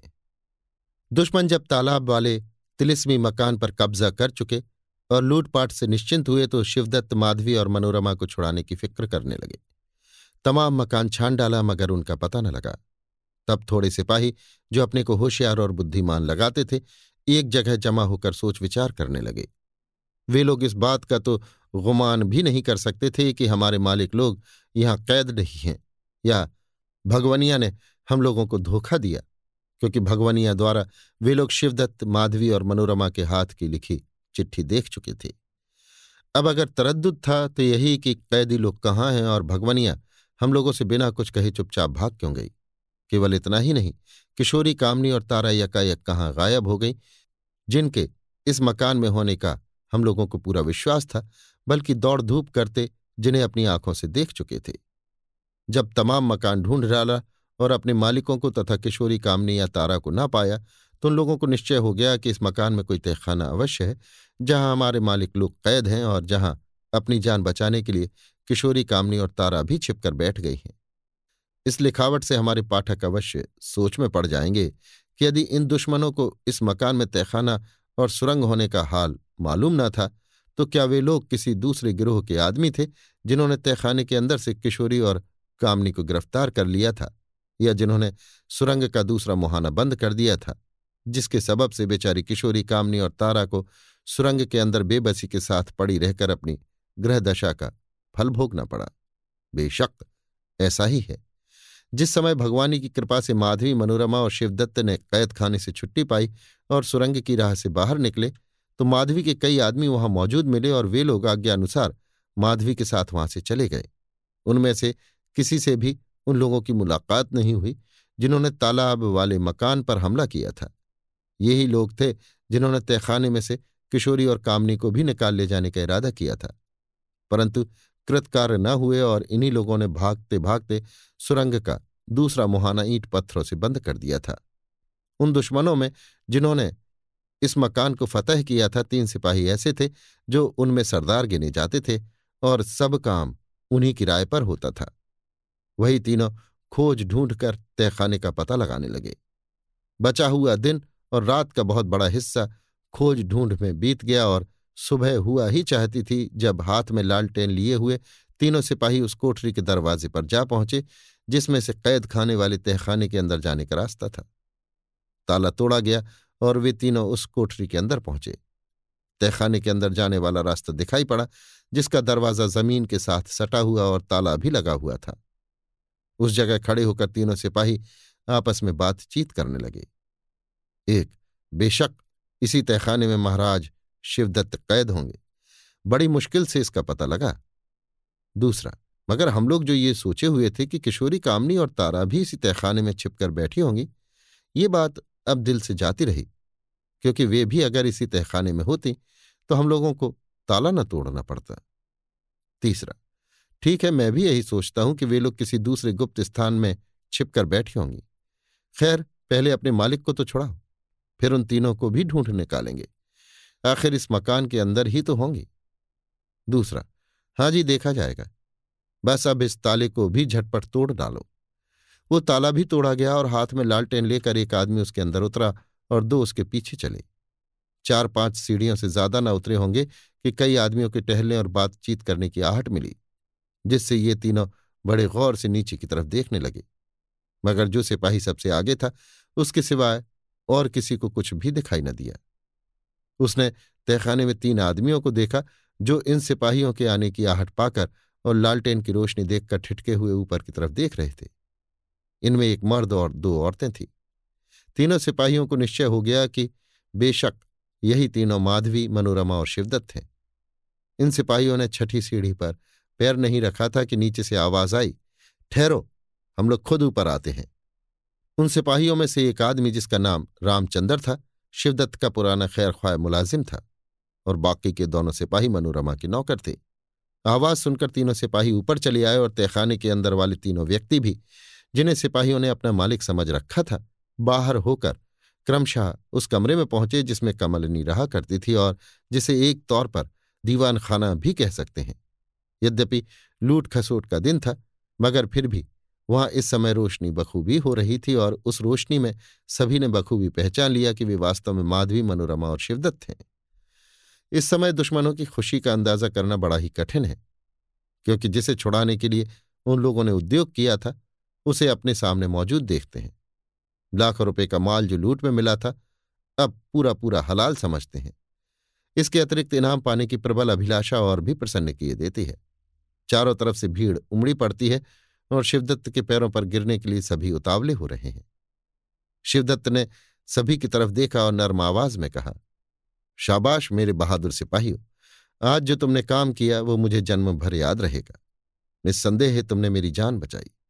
देखो इस कैद की सख्ती ने मेरी क्या अवस्था कर दी है। मेरी आवाज़ कैसी कमज़ोर हो रही है। मेरा शरीर कैसा दुर्बल और बलहीन हो गया है।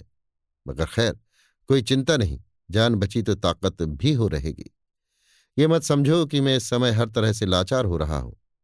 अतएव तुम्हारी आज की कार्रवाई के बदले में कुछ इनाम नहीं दे सकूँगा। नहीं नहीं, ऐसा कदापि न सोचना।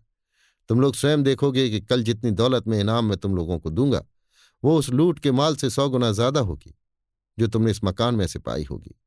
मैं मर्द हूँ और तुम लोग खूब जानते हो कि मर्दों की हिम्मत कभी कम नहीं होती। जिसने हिम्मत तोड़ दी, वो मर्द नहीं, औरत है। इसमें तुम इस बात पर भी विश्वास रखना कि मैं अपने पुराने दुश्मन बीरेंद्र सिंह का पीछा कदापि न छोड़ूँगा। सो भी ऐसी अवस्था में कि जब तुम लोगों ऐसे मर्द, दिलावर और नमक हलाल सिपाही मेरे साथी हैं। अच्छा ये सब बातें तो फिर होती रहेंगी। इस समय मैं मकान से बाहर निकलकर अपने वीरों को देखा और उनसे मिलना चाहता हूँ, क्योंकि ये मकान इतना बड़ा नहीं है कि सब सिपाही इसमें समा जाएँ और मैं इसी जगह बैठा बैठा सबसे मिल। लूँ चलो, तुम लोग तालाब के पार चलो, मैं भी आता हूँ।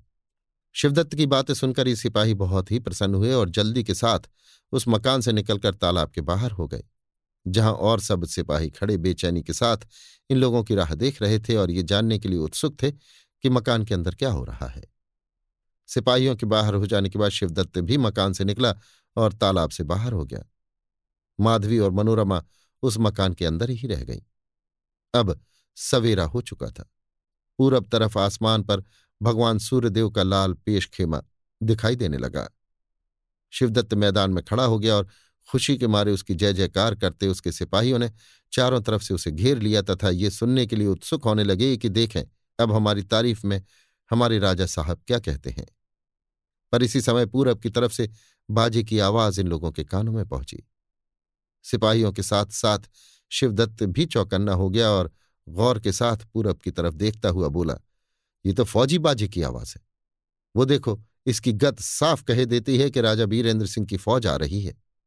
क्योंकि बीरेंद्र सिंह जब चुनार की गद्दी पर बैठे थे तो तेज सिंह ने अपने फौजी बाजे वालों के लिए ये खास गत तैयार की थी। तब से उनकी फौज में प्रायः ये गत बजाई जाती है। मैं इसे अच्छी तरह जानता हूँ। देखो, वो गर्द भी दिखाई देने लगी। अब क्या करना चाहिए? जहाँ तक मैं समझता हूँ, तुम्हारे हमले की खबर रोहतासगढ़ पहुँची है और ये फौज रोहतासगढ़ से आ रही है। मगर दो तीन सौ से ज़्यादा आदमी न होंगे। इसके बाद पश्चिम की तरफ़ से बाजी की आवाज़ आई और गौर करने पर मालूम हुआ कि पश्चिम तरफ़ से भी फौज आ रही है। शिवदत्त के सिपाही बहुत मेहनत कर चुके थे। ना भी मेहनत किए हों तो क्या था?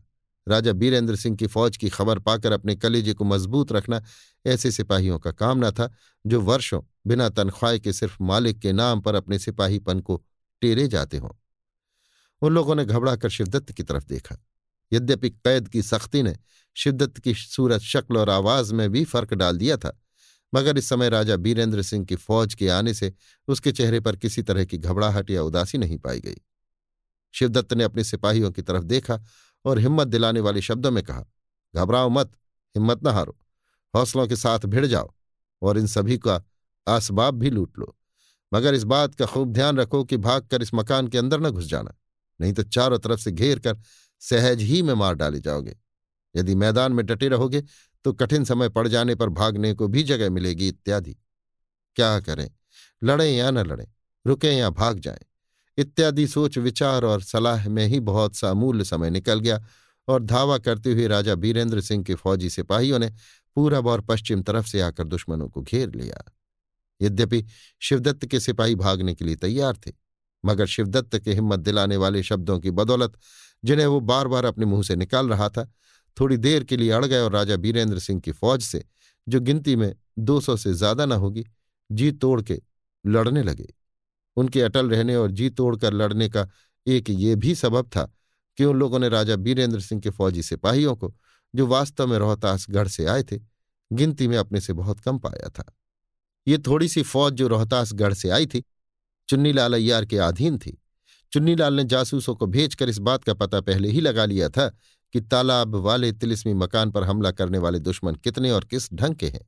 इसके बाद उसने अपनी फौज को फैलाकर दुश्मनों को चारों तरफ़ से घेर लेने का उद्योग किया और जो कुछ सोच रखा था वही हुआ। चुन्नीलाल की मातहत फौज ने दुश्मनों को घेर कर बेतरह मारा। चुन्नीलाल स्वयं तलवार लेकर मैदान में अपनी बहादुरी दिखाता हुआ अपने सिपाहियों की हिम्मत बढ़ा रहा था और जिधर धस जाता था, उधर ही दस पाँच को खीरे ककड़ी की तरह काट गिराता था। ये हाल देख दुश्मन बगलें झांकने लगे, मगर लड़ाई इस ढंग से हो रही थी कि यहाँ से बचकर निकल भागना भी मुश्किल था।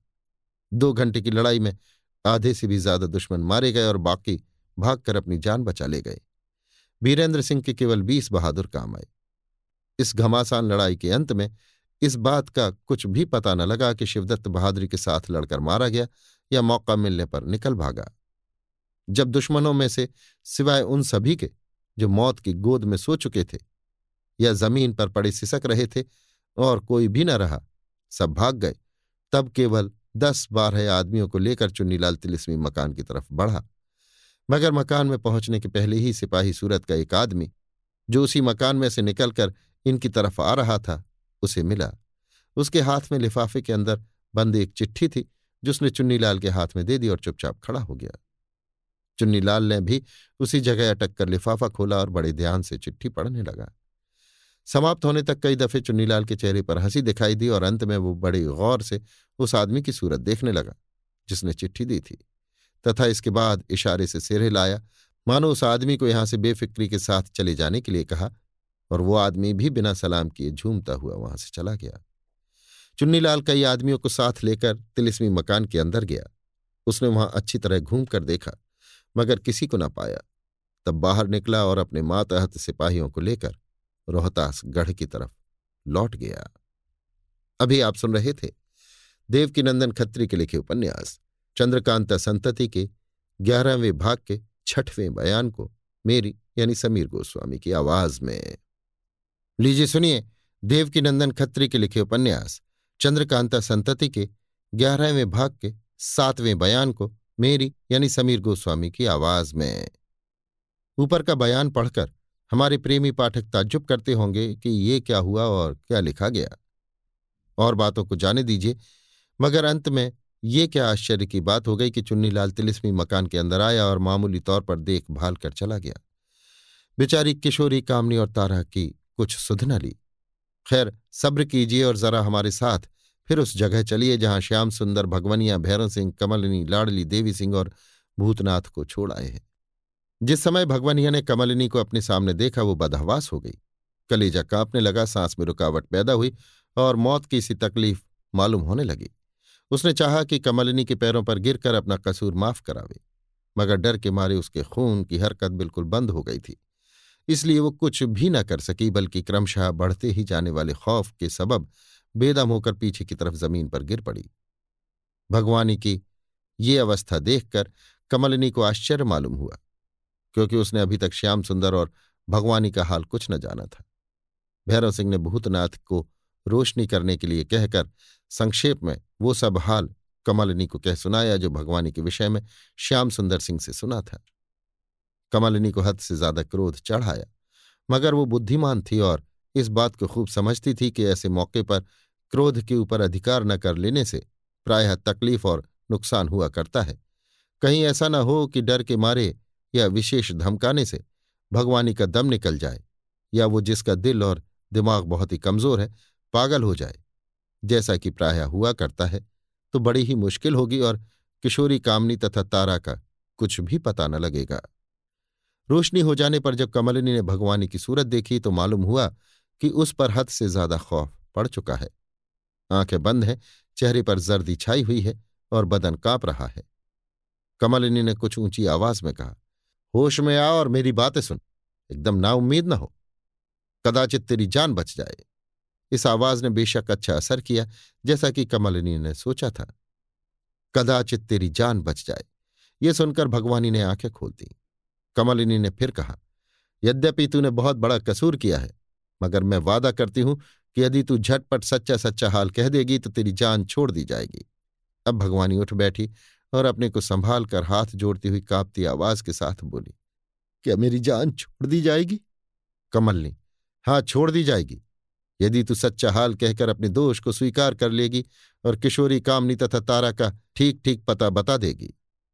भगवानी कमलनी के पैरों पर गिरकर और फिर खड़ी होकर, बेशक मैं कसूरवार हूँ, जो कुछ मैंने किया मैं साफ़ कह दूँगी। अफसोस, लालच में पड़कर मैंने बहुत बुरा किया था। मुझे शिवदत्त ने धोखा दिया, बिना समझे बूझे में। कमलनी बस बस, ज़्यादा बात बढ़ाने की कोई ज़रूरत नहीं, जो कुछ कहना है जल्दी से कह दे। विलंब होना तेरे लिए अच्छा नहीं है। भगवानी ने सब हाल, अर्थात जो कुछ उसने कसूर किया था सच सच कह दिया और अंत में फिर कमलिनी के पैरों पर गिरकर बोली, मैंने कोई बात नहीं छिपाई। अब अपनी प्रतिज्ञा अनुसार मुझे छोड़ दीजिए। हाँ छोड़ दूँगी। कहकर कमलिनी ने भूतनाथ और श्याम सुंदर की तरफ़ देखा और कहा, इसकी मुश्कें बाँध लो और जहाँ उचित समझो ले जाकर अपनी हिफाजत में रखो। हम लोग मकान की तरफ़ न जाकर पहले किशोरी, कामनी और तारा को छुड़ाने का उद्योग करते हैं और इसके बाद जैसा मौका होगा, किया जाएगा। कल इसी समय, इसी जगह हम लोग या हम लोगों में से कोई आवेगा। तो मौजूद रहना। अगर भगवान की बात सच निकली तो ठीक है, नहीं तो एक बात भी झूठ निकलने पर कल इसी जगह इसका सिर उतार लिया जाएगा। बस, अब मैं एक पल भी नहीं रुक सकती। भूतनाथ और भगवानी को इसी जगह छोड़ भैरव सिंह, देवी सिंह और लाडली को साथ लिए हुए कमलनी वहाँ से रवाना हुई। इस समय उसके पास तिलिस्मी खंजर मौजूद था। वो तिलिस्मी खंजर जो भैरव सिंह का पत्र पाकर इंद्रदेव ने उसे दे दिया था। वहाँ से थोड़ी दूर पर एक पहाड़ी थी, जिससे मिली जुली छोटी बड़ी पहाड़ियों का सिलसिला पीछे की तरफ़ दूर तक चला गया था। कमलनी अपने साथियों को लिए हुए उसी जगह रवाना हुई। कमलनी को अपने मकान के बर्बाद होने और लूटे जाने का इतना रंज न था जितना किशोरी, कामनी और तारा की अवस्था पर रंज था। वो साथियों में से निम्नलिखित बातें करती हुई तेज़ी से उस पहाड़ी की तरफ़ जा रही थी। कमलनी, अफसोस, तारा ने बड़ा धोखा खाया। अब देखना चाहिए उन तीनों को मैं जीता पाती हूँ या नहीं। लाडली, किशोरी और कामनी बिचारी ने नामालूम विधाता का क्या बिगाड़ा है कि सिवा दुख के सुख तो उन्हें। कमलनी, दुखों ने तो पहले ही उन्हें अधमरा कर दिया था। अब देखना चाहिए कि कई दिन की भूख प्यास ने उन्हें जीता भी छोड़ा है या नहीं। रोकर, सच तो ये है कि यदि वे जीती जागती आज मुझे ना मिली तो मैं दोनों कुमारों को मुँह दिखाने लायक ना रहूँगी। और जब इस योग्य हो जाऊँगी तो फिर जी कर ही क्या करूँगी? कुछ सोचकर। निस्संदेह, अगर ऐसा हुआ तो आज मुझे भी उसी जगह मरकर रह जाना होगा। हे ईश्वर, तेरी सृष्टि में एक से एक बढ़कर खूबसूरत गुलबूटे मौजूद हैं। इन दोनों के लिए कमी नहीं। क्या तू नहीं जानता कि उन कुमारों की ज़िंदगी के लिए, जिनकी प्रसन्नता पर हमारी प्रसन्नता निर्भर है, केवल ये ही दोनों है? अफसोस यद्यपि कमबख्त भगवानी से मैं खटकी रहती थी, मगर ये आशा न थी कि वो यहाँ तक कर गुजरेगी। भैरव सिंह, क्या आप जानती थी कि भगवानी दिल की खोटी है? कमलनी मुझे इस बात का निश्चय तो न था कि वो खोटी है, मगर उसके बात बात पर कसम खाने से मैं खटकी रहती थी, क्योंकि मैं खूब जानती हूँ कि जो आदमी लापरवाही के साथ बात बात पर कस्में खाया करता है, वो वास्तव में झूठा और खोटा होता माया रानी की सोहबत के सबब से यदि वो मेरे इस तिलिस्मी मकान के तहखाने के भेद से अनजान रहती तो मैं स्वयं उसे वो भेद कतापी न बताती। तिस पर भी खुटका बना रहने के कारण मैं स्वयं जब ताला खोलकर उस तहखाने और सुरंग में जाती थी तो ताले को ज़मीन पर नहीं रख देती थी, बल्कि कुंडी में लगाकर ताली अपने पास रख लेती थी, जिससे तहखाने या सुरंग में जाने के बाद पीछे से कोई आदमी ताला बंद करना तो दूर रहा, जंजीर भी न चढ़ा सके। देवी सिंह बेशक, ये बड़ी चालाकी की बात है। जब खाली कुंडी में ताला लगा रहेगा तो किसी तरह कोई जंजीर नहीं चढ़ा सकता। कमल ने, और ये बात तारा को मालूम थी, मगर अफसोस, उसने इस बात पर कुछ ध्यान न दिया और धोखा खा गई। मैं बहुत दिनों से इस फ़िक्र में थी कि भगवानी को अच्छी तरह जाँच कर खटका मिटा लिया जावे। लेकिन इतनी फुर्सत ही न मिली। दस दिन निश्चिंत होकर घर में बैठने की कभी नौबत ही न आई। मगर आश्चर्य की बात है कि भगवानी ने इतनी खोटी होने पर भी हमारे यहाँ की कोई बात माया रानी के कान तक न पहुंचाई, क्योंकि अभी तक कोई ऐसी बात पाई नहीं गई, जिससे मैं समझती कि मेरा फला भेद माया रानी को मालूम हो गया है। भैरव से, ये बात कोई आश्चर्य की बात नहीं है कि मौका मिलने पर आदमी की तबीयत एकाएक बदल जाए। एक पुरानी मसल चली आती है कि आदमी का शैतान आदमी होता है। इसका मतलब यही है कि चालाक और धूर्त आदमी अपनी लच्छेदार बातों में फंसाकर किसी आदमी की तबीयत को बदल सकता है। मन बड़ा ही चंचल है, इसे स्वाधीन रखना कोई मामूली बात नहीं है। बड़े बड़े ऋषि मुनियों का, सैकड़ों वर्षों का उद्योग भी, जो केवल मन को स्वाधीन करने के विषय में किया गया है, बात की बात में वृथा हो चुका है। हाँ नेक और बद आदमियों के मन में इतना भेद अवश्य होता है कि भाव बदल जाने या धोखे में पड़कर किसी बुराई के हो जाने पर नेक आदमी तुरंत चौकन्ना हो जाता है और सोचता है कि बेशक ये काम मुझसे बुरा हो गया। मगर बुरे मनुष्य में जिसने अपने मन पर अधिकार जमाने के लिए कुछ उद्योग न किया हो, ये बात नहीं होती। जो आदमी इस बात को सोचता कि मन क्या वस्तु है, इसकी चंचलता कैसी है? ये कितनी जल्दी बदल जाने की सामर्थ्य रखता है? या उसे अधिकार में न रखने की क्या क्या खराबियाँ हो सकती हैं? उसके हृदय में एक ऐसी ताकत पैदा हो जाती है, जिसकी उत्पत्ति तो विचार शक्ति से है। मगर ये कहना बहुत कठिन है कि वो स्वयं क्या पदार्थ है। उसका काम यह है कि मन की चंचलता या शिथिलता के कारण यदि कोई बुराई होना चाहती है तो वो विचित्र ढंग से खुटका पैदा कर तुरंत खबर दे देता है कि ये काम बुरा है या तूने बुरा किया। ये विषय बड़ा गंभीर है।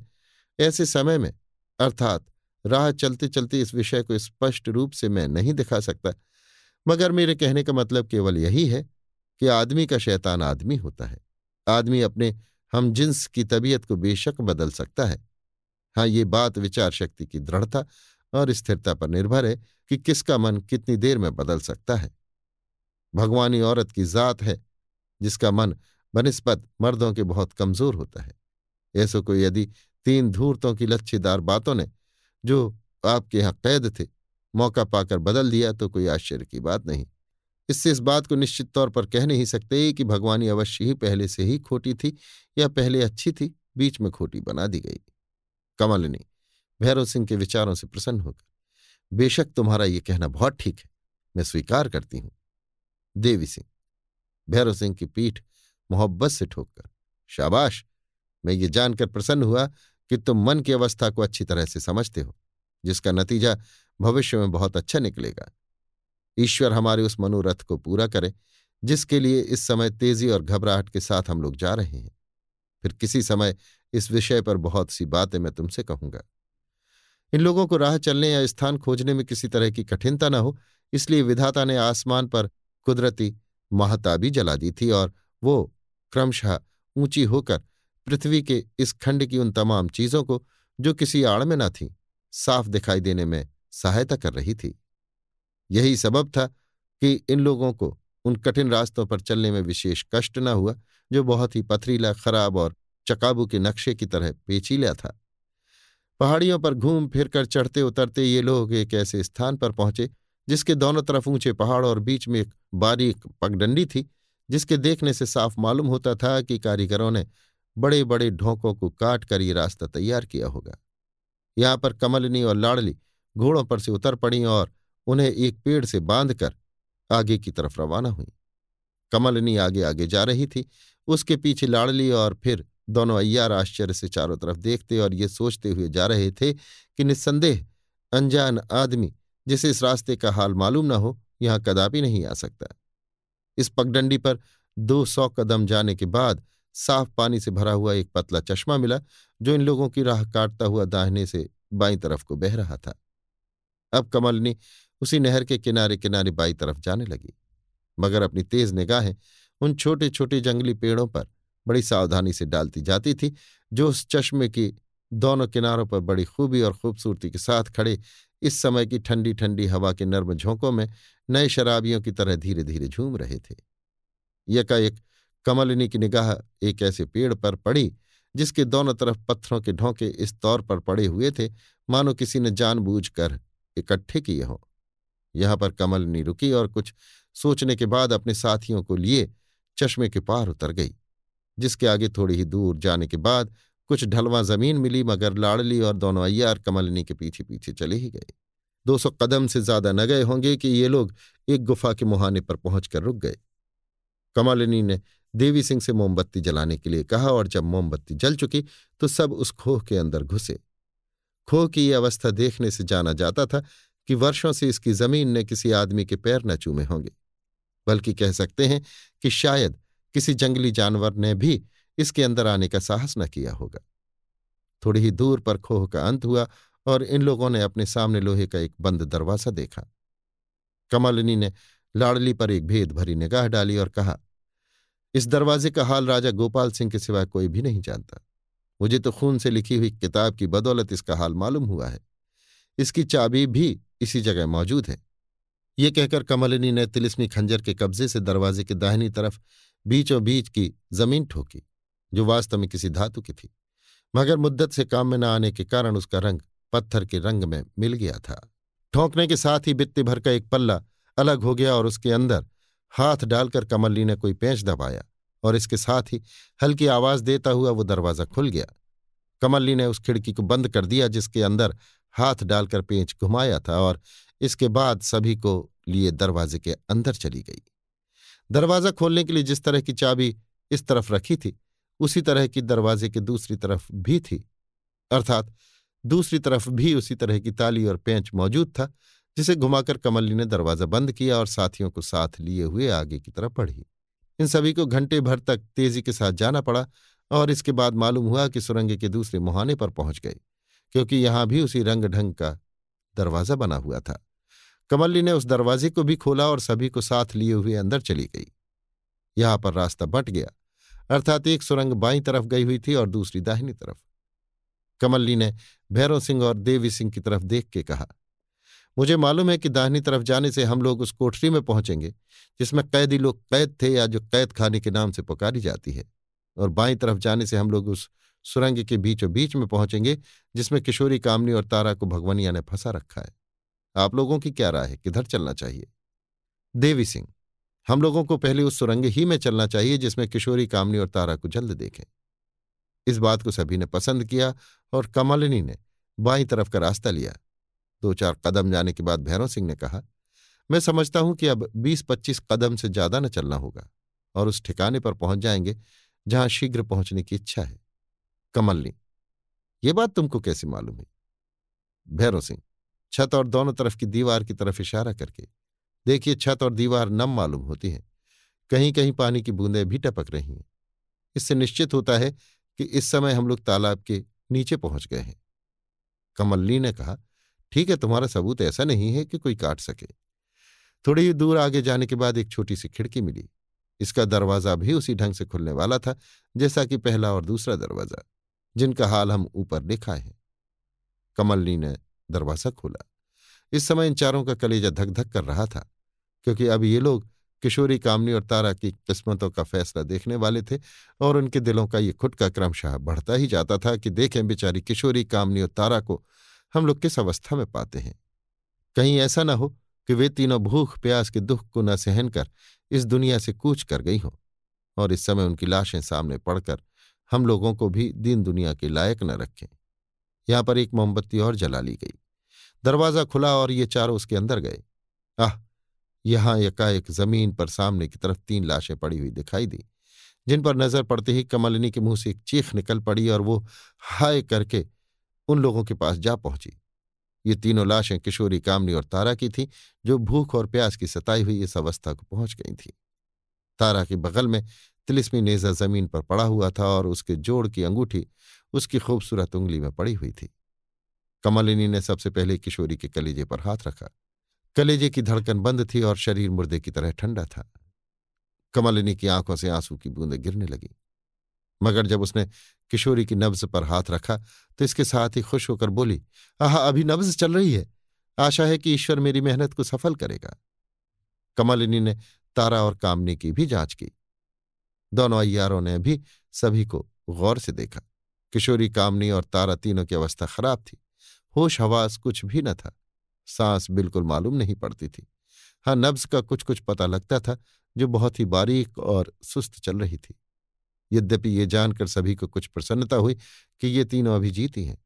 मगर फिर भी उन तीनों की अंतिम अवस्था इस बात का निश्चय नहीं कर सकती थी कि इनकी जान निस्संदेह बची ही जाएगी। और यही कारण था कि जिससे कमलिनी, लाडली देवी सिंह और भैरव सिंह का कलेजा काँप रहा था और आँखें डबडबाई हुई थी। देवी सिंह ने अपने बटुए में से एक शीशी निकाली, जिसमें लाल रंग का कोई अर्क था। उसी में से थोड़ा थोड़ा अर्क उन तीनों के मुँह में, जो पहले ही से खुला हुआ था, डाला और थोड़ी देर बाद फिर नब्ज पर हाथ रखा। नब्ज पहले से कुछ तेज मालूम हुई और सांस भी कुछ चलने लगी। भैरव सिंह, इन दोनों को यहाँ से बाहर निकालकर मैदान में ले चलना चाहिए, क्योंकि जब तक ठंडी और ताजी हवा न मिलेगी, इनकी अवस्था ठीक न होगी। देवी सिंह, बेशक ऐसा ही है। इस सुरंग की बंद हवा हमारे इलाज को सफल न होने देगी। कमलनी तो पहले यही काम करना चाहिए? इतना कहकर कमलिनी ने तारा की उंगली से तिलिस्मी नेजे के जोड़ की अंगूठी निकाल ली और भैरव सिंह को देकर कहा, इस अंगूठी को तुम पहन लो जिसमें इस तिलिस्मी नेजे को अपने पास रख सको। क्योंकि इन तीनों को बाहर ले जाने के बाद लाड़ली और देवी सिंह को साथ लेकर थोड़ी देर के लिए मैं तुमसे अलग हो जाऊँगी और किशोरी, कामनी तथा तारा की हिफाजत के लिए तुम अकेले रह जाओगे।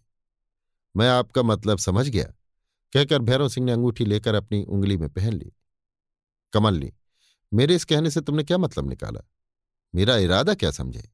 भैरव सिंह, यही कि आप लोग माधवी मनोरमा और शिवदत्त की शक्लें बनाकर उन दुश्मनों को धोखा देना चाहते हैं, क्योंकि वे लोग अभी तक बेहद उथल पुथल मचाने पर भी आपके मकान के बाहर न हुए होंगे। कमलनी, शबाश!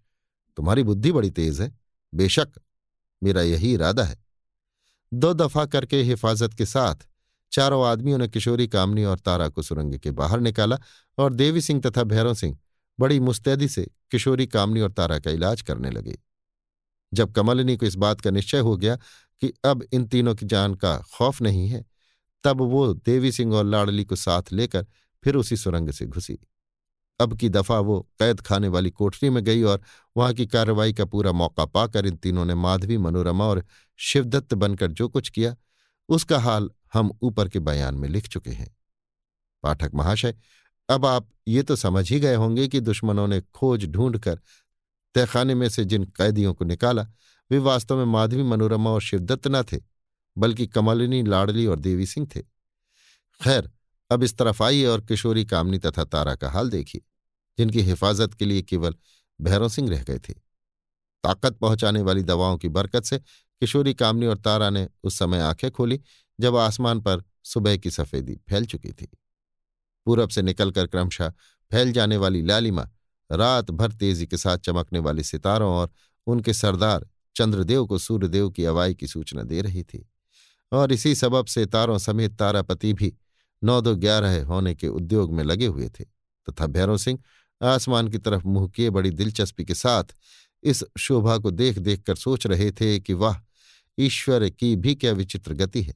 करोड़ों आदमी ऐसे होंगे जो चंद्रदेव की अवस्था देख सूर्यदेव ही के ऊपर इनसे वैर रखने का कलंक लगाते होंगे, जिनकी बदौलत चंद्रमा में रोशनी है और वह खूबसूरती तथा उद्दीपन का मसाला गिना जाता है।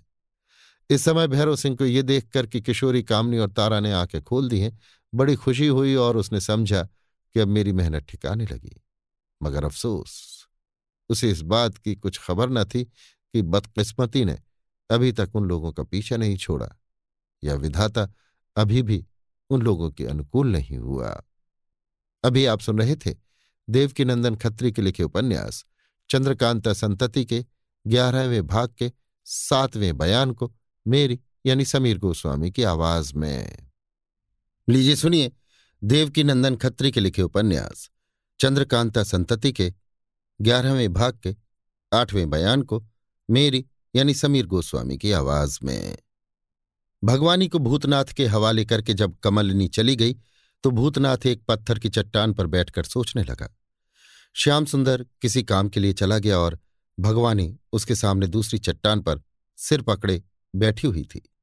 उसके हाथ पैर खुले थे, मगर भूतनाथ के सामने भाग जाने की हिम्मत उसे न थी।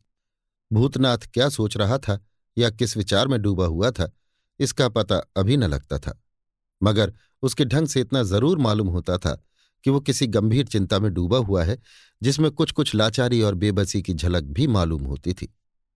वो घंटों तक न जाने क्या क्या सोचता और बहुत देर तक लंबी सांस लेकर धीरे से बोला, बेशक वही था, और अगर वही था तो उसने मुझे अपनी आँखों की ओट होने न दिया होगा। ये बात भूतनाथ ने इस ढंग से कही, मानो स्वयं अपने दिल को सुना रहा और आगे भी कुछ कहना चाहता है। मगर पास ही से किसी ने उसकी अधूरी बात का ये जवाब दे दिया। हाँ, आँखों की ओट नहीं होने दिया। भूतनाथ चौंक पड़ा और मुड़कर पीछे की तरफ़ देखने लगा। उसी समय एक आदमी भूतनाथ की तरफ़ बढ़ता हुआ दिखाई दिया, जो तुरंत भूतनाथ के सामने आकर खड़ा हो गया। चंद्रदेव, जिनको उदय हुए अभी आधी घड़ी भी नहीं हुई थी, इस नए आए हुए मनुष्य की सूरत शक्ल को अच्छी तरह नहीं तो भी बहुत कुछ दिखा रहे थे। इसका कद नाटा बदन गठीला और मज़बूत था। रंग यद्यपि काला तो न था, मगर गोरा भी न था। चेहरा कुछ लंबा, सिर पर बड़े बड़े घुंघराले बाल, इतने चमकदार और खूबसूरत थे कि अय्यारों को उन पर नकली या बनावटी होने का गुमान हो सकता था। चुस्त पायजामा और घुटने तक का चपकन, जिसमें बहुत से जेब थे, पहने और उस पर रेशमी कमरबंद बांधे हुए था। केवल कमरबंद ही नहीं, बल्कि कमरबंद के ऊपर बेशकीमत कमंद इस खूबसूरती के ढंग से लपेटे हुए था कि देखने से औरों को तो नहीं, मगर अय्यारों को बहुत ही खूबसूरत जचती होगी। कमर में बाईं तरफ़ लटकने वाली तलवार की म्यान साफ़ कह रही थी कि मैं एक हल्की पतली तथा नाजुक तलवार की हिफाजत कर रही हूँ। पीठ पर गेणे की सी एक छोटी सी ढाल भी लटक रही थी और हाथ में कोई चीज़ थी जो कपड़े के अंदर लपेटी हुई थी। वो सब कुछ था, मगर उसके सिर पर टोपी, पगड़िया मुड़ासा इत्यादि कुछ भी न था, अर्थात सिर से वो नंगा था। ये आदमी जिस ढंग और चाल से घूमकर भूतनाथ के सामने आ खड़ा हुआ, उससे मालूम होता था कि इसके बदन में फुर्ती और चालाकी कूट कूट कर भरी हुई है। कई सायद तक भूतनाथ चुपचाप गौर से उसकी तरफ़ देखता रहा और वो भी काठ की तरह खड़ा रहा। आखिर भूतनाथ ने कहा, क्या तुम बहुत देर से हमारे साथ हो? आदमी, बहुत देर से नहीं, बल्कि बहुत दूर से भी। भूतनाथ। ठीक है, मैंने रास्ते में तुम्हें एक झलक देखा भी था। आदमी, मगर कुछ बोले नहीं और मैं भी ये सोचकर छिप गया कि कमलिनी के सामने कहीं तुम्हारी बेइज्जती न हो। भूतनाथ, और ताज्जुब नहीं कि यह भी सोच लिया हो कि इस समय भूतनाथ अकेला नहीं है? आदमी, शायद ये भी हो। हंसकर, मगर सच कहना, क्या तुम्हें विश्वास था कि कभी मुझे फिर अपने सामने देखोगे? भूतनाथ, नहीं, कभी नहीं। स्वप्न में भी नहीं, आदमी। अच्छा तो फिर आज का दिन बहुत मुबारक समझना चाहिए। ये कहकर वो बड़े ज़ोर से हंसा। भूतनाथ, आज का दिन शायद तुम्हारे लिए मुबारक हो, मगर मेरे लिए तो बड़ा ही मनहूस है। आदमी, इसलिए कि तुम मुझे मरा हुआ समझते थे। भूतनाथ, केवल मरा हुआ ही नहीं, बल्कि पंच तत्व में मिल गया हुआ। आदमी, और इसी से तुम निश्चिंत थे, तथा समझते थे कि तुम्हारे सच्चे दोषों को जानने वाला दुनिया में कोई नहीं रहा? भूतनाथ। अब मुझे अपने दोषों के प्रकट होने का डर नहीं है, क्योंकि राजा बीरेंद्र सिंह और उनके लड़कों तथा अयारों की तरफ़ से मुझे माफ़ी मिल गई है। आदमी, किसकी बदौलत? भूतनाथ। कमलनी की बदौलत? आदमी, ठीक है, मगर उस सुहागिन की तरफ़ से तुम्हें माफ़ी न मिली होगी जिसने अपना नाम तारा रखा हुआ है, बल्कि उसे इस बात की खबर भी न होगी कि तुम उसके भूतनाथ ठहरो ठहरो। तुम्हें इसका ख्याल रख के कोई नाजुक बात कहनी चाहिए कि मेरे सिवा कोई और सुनने वाला तो नहीं है। आदमी, कोई ज़रूरत नहीं कि मैं इस बात का ध्यान रखूँ। मैं अंधा नहीं हूँ, इसलिए तुम्हें इतना तो विश्वास होना ही चाहिए कि भगवानी मेरी आँखों की आड़ में न होगी। भूतनाथ, खैर तो भगवानी के सामने जरा संभल के बातें करो। आदमी, सो कैसे हो सकता है? मैं बिना बातें किए टल नहीं सकता। और तुम कमलनी के डर से भगवानी को विदा नहीं कर सकते। अच्छा देखो, मैं तुम्हारी इज़्ज़त का ख्याल करके भगवानी को विदा कर देता हूँ। भगवानी से, जारी, तू यहाँ से चली जा। जहाँ तेरा जी चाहे, वहाँ चली जा। भूतनाथ काँप कर। नहीं नहीं ऐसा ना करो। आदमी, मैं तो ऐसा ही करूँगा। भगवानी से जा रही तो जाती क्यों नहीं? क्या मौत के पंजे से बचना तुझे अच्छा नहीं लगता? भूतनाथ, मैं हाथ जोड़ता हूँ, माफ़ करो। जरा सोचो तो सही। आदमी, तुमने उस वक्त क्या सोचा था कि मैं सोचूं? भूतनाथ अच्छा तब एक काम करो, इसके हाथ पैर बांधकर अलग कर दो, फिर हम बातें कर लेंगे। आदमी, भगवानी से, क्यों रे हाथ पैर बंधवा के जान देना मंजूर है या जाना पसंद करती है? इस आदमी और भूतनाथ की बातें सुन भगवानी को बड़ा आश्चर्य हो रहा था। वो सोच रही थी कि क्या सबब है जो ये अद्भुत मनुष्य बात बात में भूतनाथ को दबाया जाता है। इसके मुँह से जितने शब्द निकलते हैं, सब हुकूमत और लापरवाही के ढंग के होते हैं और इसके विपरीत, भूतनाथ के मुँह से निकले हुए शब्द उसकी बेबसी, लाचारी और कमज़ोरी की सूचना देते हैं। साफ़ साफ़ जान पड़ता है कि भूतनाथ इससे दबता है और इसका इस समय यहाँ आना भूतनाथ को बहुत बुरा मालूम हुआ है।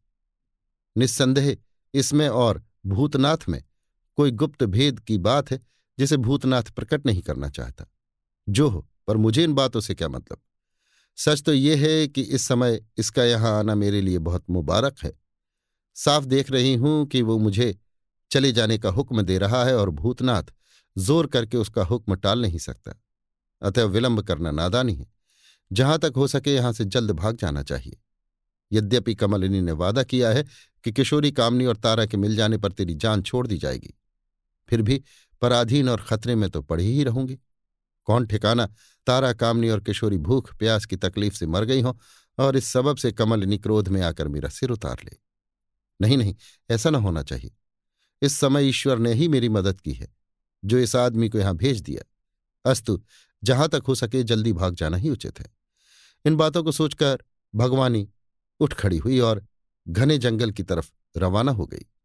फिर फिर कर देखती जाती थी कि कहीं भूतनाथ मेरे पीछे तो नहीं आता। मगर ऐसा ना था, और इसलिए वो खुशी खुशी कदम बढ़ाने लगी। उसने ये भी सोच लिया था कि माधवी मनोरमा और शिवदत्त मेरी बदौलत छूट गए हैं। इसलिए उन तीनों में से चाहे जिसके पास मैं चली जाऊँ, मेरी कदर होगी और मुझे किसी बात की परवाह न रहेगी। भगवानी स्वयं तो चली गई, मगर घबराहट में उसने वो कीमती जेवरों और जवाहरात की चीज़ों की गठरी उसी जगह छोड़ दी जो कमलिनी के घर से लूट कर लाई थी। ये गठरी अभी तक उसी जगह एक पत्थर के ढोंके पर पड़ी हुई थी और इस पर किशोरी, कामनी तथा तारा को छुड़ाने की जल्दी में कमलिनी ने भी विशेष ध्यान न दिया था। तो भी एक तौर पर यह गठरी भी भूतनाथ ही के सुपुर्द थी। भगवानी को इस तरह चले जाते देख भूतनाथ की आँखों में खून उतर आया और क्रोध के मारे उसका बदन कांपने लगा।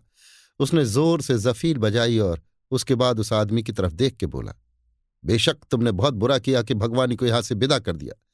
मैं तुम्हारी इतनी ज़बरदस्ती किसी तरह बर्दाश्त नहीं कर सकता। आदमी, जोश के साथ तो क्या तुम मेरा मुकाबला करोगे? कह दो कह दो। हाँ कह दो। भूतनाथ, आखिर तुम में क्या सुरखाब का पर लगा हुआ है जो तुम इतने बढ़े चले जाते हो? मैं भी तो मर्द हूँ। आदमी, बहुत ज़ोर से हंसकर, जिससे मालूम होता था कि बनावट की हँसी है। मैं जानता हूँ, तुम मर्द हो और इस समय मेरा मुकाबला करना चाहते हो। ये कहकर उसने पीछे तरफ़ देखा। क्योंकि पत्तों की खड़खड़ाहट तेज़ी के साथ किसी के आने की सूचना देने लगी थी। पाठकों को याद होगा कि कमलनी यहाँ पर अकेले भूतनाथ को नहीं छोड़ गई थी, बल्कि श्याम सुंदर को भी छोड़ गई थी। कमलिनी के चले जाने के बाद श्याम सुंदर सिंह भूतनाथ की आज्ञानुसार ये देखने के लिए वहाँ से चला गया था कि जंगल में थोड़ी दूर पर कहीं कोई ऐसी जगह है, जहाँ हम लोग आराम से एक दिन रह सकें और किसी आने जाने वाले मुसाफिर को मालूम न हो। यही सबब था कि इस समय श्याम सुंदर सिंह मौजूद था और भूतनाथ ने उसी को बुलाने के लिए जफील दी थी, जिसके आने की आहट इन लोगों को मिली। आदमी, भूतनाथ से, मैं तो पहले ही समझ चुका था कि तुम श्याम सुंदर सिंह को बुला रहे हो, मगर तुम विश्वास करो कि उसके आने से मैं डरता नहीं हूँ, बल्कि तुम्हारी बेवकूफ़ी पर अफसोस करता हूँ। मर्दे आदमी, तुमने इतना न सोचा कि जब भगवानी के सामने तुम मेरी बातों को नहीं सुन सकते थे तो श्याम सुंदर सिंह के सामने कैसे सुनोगे? खैर, मुझे इन बातों से क्या मतलब? तुम्हें अख्तियार है, चाहे दो सौ आदमी इकट्ठे कर लो। भूतनाथ, घबराहट की आवाज़ से, तुम तो इस तरह बातें कर रहे हो, जैसे अपने साथ एक फौज लेकर आए हो। आदमी, बेशक, ऐसा ही है। दो कदम आगे बढ़कर और अपने हाथ की वो गठरी दिखाकर, जिसमें कोई चीज़ लपेटी हुई थी। इसके अंदर ऐसी चीज़ है जिसका होना मेरे साथ वैसा ही है, जैसा तुम्हारे साथ एक हज़ार बहादुर सिपाहियों का होना। क्या तुम नहीं जानते कि इसके अंदर क्या चीज़ है? नहीं नहीं, तुम बेशक समझ गए होगे कि इस कपड़े के अंदर कुछ रुक कर। हाँ ठीक है, पहला नाम चाहे कुछ भी हो, मगर अब हमको उसे तारा ही कहकर बुलाना चाहिए। अच्छा तो हम क्या कह रहे थे? हाँ याद आया, इस कपड़े के अंदर तारा की किस्मत बंद है। क्या तुम इसे खोलने के लिए हुक्म देते हो? मगर याद रखो कि खुलने के साथ ही इसमें से इतनी कड़ी आँच पैदा होगी कि जिसे देखते ही तुम भस्म हो जाओगे। चाहे वो आँच मेरे दिल को कितना ही ठंडा क्यों ना करे। भूतनाथ, काँप कर और दो कदम पीछे हटकर, ठहरो, जल्दी ना करो। मैं हाथ जोड़ता हूँ, जरा सब्र करो। आदमी अच्छा क्या कहते हो? जल्दी कहो। भूतनाथ, पहले ये बताओ कि आज ऐसे समय में तुम मेरे पास क्यों आए हो? आदमी, ज़ोर से हंसकर क्या बेवकूफ़ आदमी है। अबे, तू इतना नहीं सोच सकता कि मैं उसी दिन से तुझे खोज रहा होऊँगा, जिस दिन तूने मुझ पर सफ़ाई का हाथ फेरा था। मगर लाचार था कि तेरा पता ही नहीं लगता था। मैं नहीं जानता था कि भूतनाथ के चोले के अंदर वही हरामी सूरत छिपी हुई है, जिसे मैं वर्षों से ढूंढ रहा हूँ। अगर जानता तो कभी का तुझसे मिल चुका होता। इतने दिन मुफ़्त में गंवा कर आज की नौबत ना आई होती। अच्छा पूछो और क्या पूछते हो? भूतनाथ। बहुत देर तक सोचने के बाद सिर नीचा करके, क्या मैं आशा कर सकता हूँ कि थोड़े दिन तक तुम मुझे और छोड़ दोगे? मैं प्रतिज्ञा करता हूँ कि इसके बाद स्वयं तुमसे मुलाकात करूँगा। उस समय तुम खुशी से मेरा सिर उतार लेना। मुझे कुछ भी रंज होगा। आदमी, सिर उतार लेना? भूतनाथ हाँ मेरा सिर उतार लेना। मुझे कुछ भी दुख ना होगा। आदमी, क्या सिर उतार लेने से बदला पूरा हो जाएगा? भूतनाथ क्यों नहीं? क्या इससे भी बढ़ के कोई सजा है? आदमी, मैं समझता हूँ कि यह कुछ भी सजा नहीं है। क्या तुम नहीं जानते कि प्रायः बुद्धिमान लोग जिन्हें नादान भी कह सकते हैं, जरा सी बात पर अपनी जान अपने हाथ से बर्बाद कर देते हैं और अपनी बेइज्जती कराना नहीं चाहते, तथा ऐसा करते समय उन्हें कुछ भी दुख नहीं होता। भूतनाथ, काँप कर तो क्या तुमने इससे भी कड़ी कोई सजा मेरे लिए सोच रखी है? आदमी, बेशक बदला उसी को कहते हैं जो उसके बराबर हो, जिसका बदला लिया जाए। भूतनाथ, लंबी सांस लेकर, वास्तव में तुम ठीक कहते हो। मैं भी इस फेर में मुद्दत से पड़ा हुआ हूँ। रुककर, खैर ये बताओ कि हमारे तुम्हारे बीच में किसी तरह का मामला तय हो सकता है? या तुम थोड़े दिन के लिए मुझे छोड़ सकते हो, जैसा कि मैं पहले कह चुका हूँ? आदमी, नहीं, बल्कि तुम्हें इसी समय हमारे साथ चलना होगा। भूतनाथ, कहाँ? आदमी, जहाँ मैं ले चलू। भूतनाथ, ज़बरदस्ती? आदमी, हाँ, ज़बरदस्ती। भूतनाथ, ऐसा नहीं हो सकता। आदमी, ऐसा ही होगा।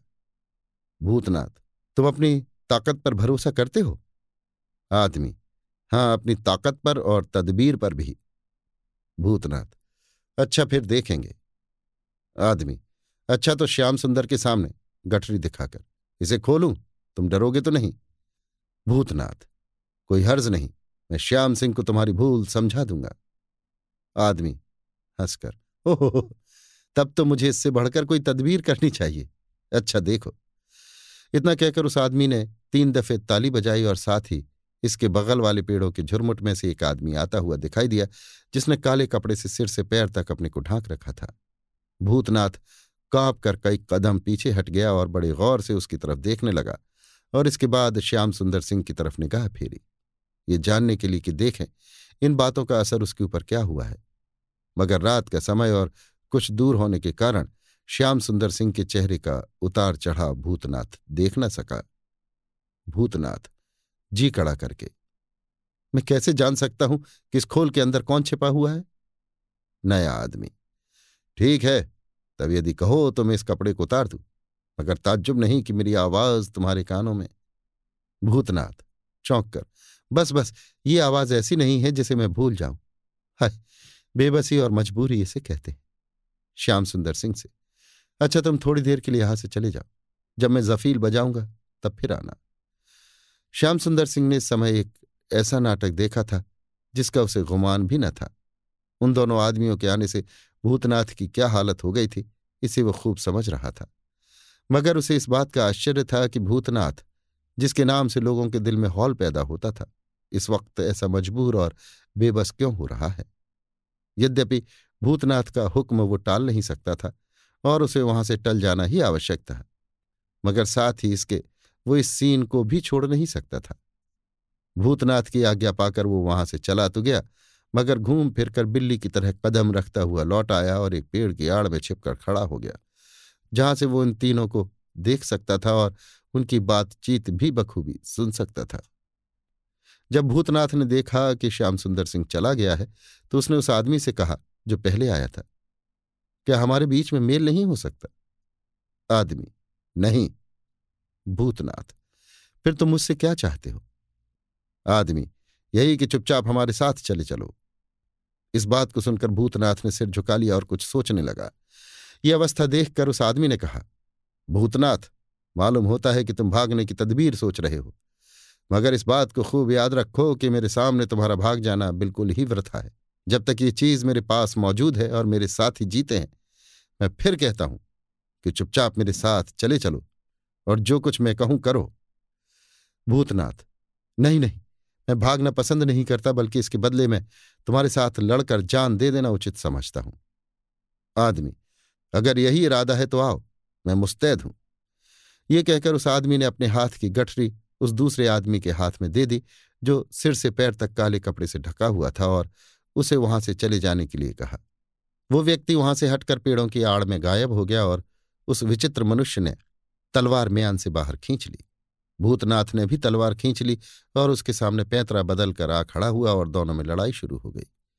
निस्संदेह भूतनाथ तलवार चलाने के फन में बहुत होशियार और बहादुर था। मगर श्याम सुंदर सिंह ने जो छिपकर ये तमाशा देख रहा था, मालूम कर लिया कि उसका वैरी इस काम में उससे बहुत बढ़ चढ़ के है, क्योंकि घंटे भर की लड़ाई में ही उसने भूतनाथ को सुस्त कर दिया और अपने बदन में एक जख्म भी न लगने दिया। इसके विपरीत भूतनाथ के बदन में छोटे छोटे कई जख्म लग चुके थे और उनमें से खून निकल रहा था।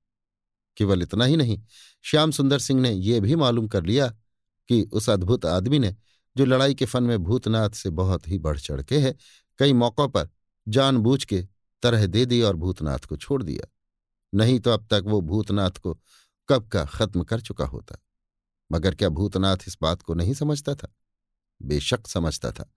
वो खूब जानता था कि आज मेरा दुश्मन मुझसे बहुत ज़बरदस्त है और उसने कई मौक़ों पर, जबकि वो मेरी जान ले सकता था, जानबूझकर तरह दे दी। या अगर जख्म पहुँचाया तो भी बहुत कम। सुबह हो चुकी थी। अब वहाँ की चीज़ें बिल्कुल साफ़ साफ़ दिखाई देने लगी थीं। भूतनाथ बहुत ही थक गया था, इसलिए वो सुस्ताने के लिए ठहर गया और बड़े गौर से अपने वैरी की सूरत देखने लगा, जिसके चेहरे पर थकावट या उदासी का कोई चिन्ह नहीं देख पड़ता था। बल्कि वो मंद मंद मुस्कुरा रहा था और उसकी आँखें भूतनाथ के चेहरे पर इस ढंग से पड़ रही थी, जैसे उस्तादों की निगाहें अपने नौसिखिए चेलों पर पड़ा करती हैं।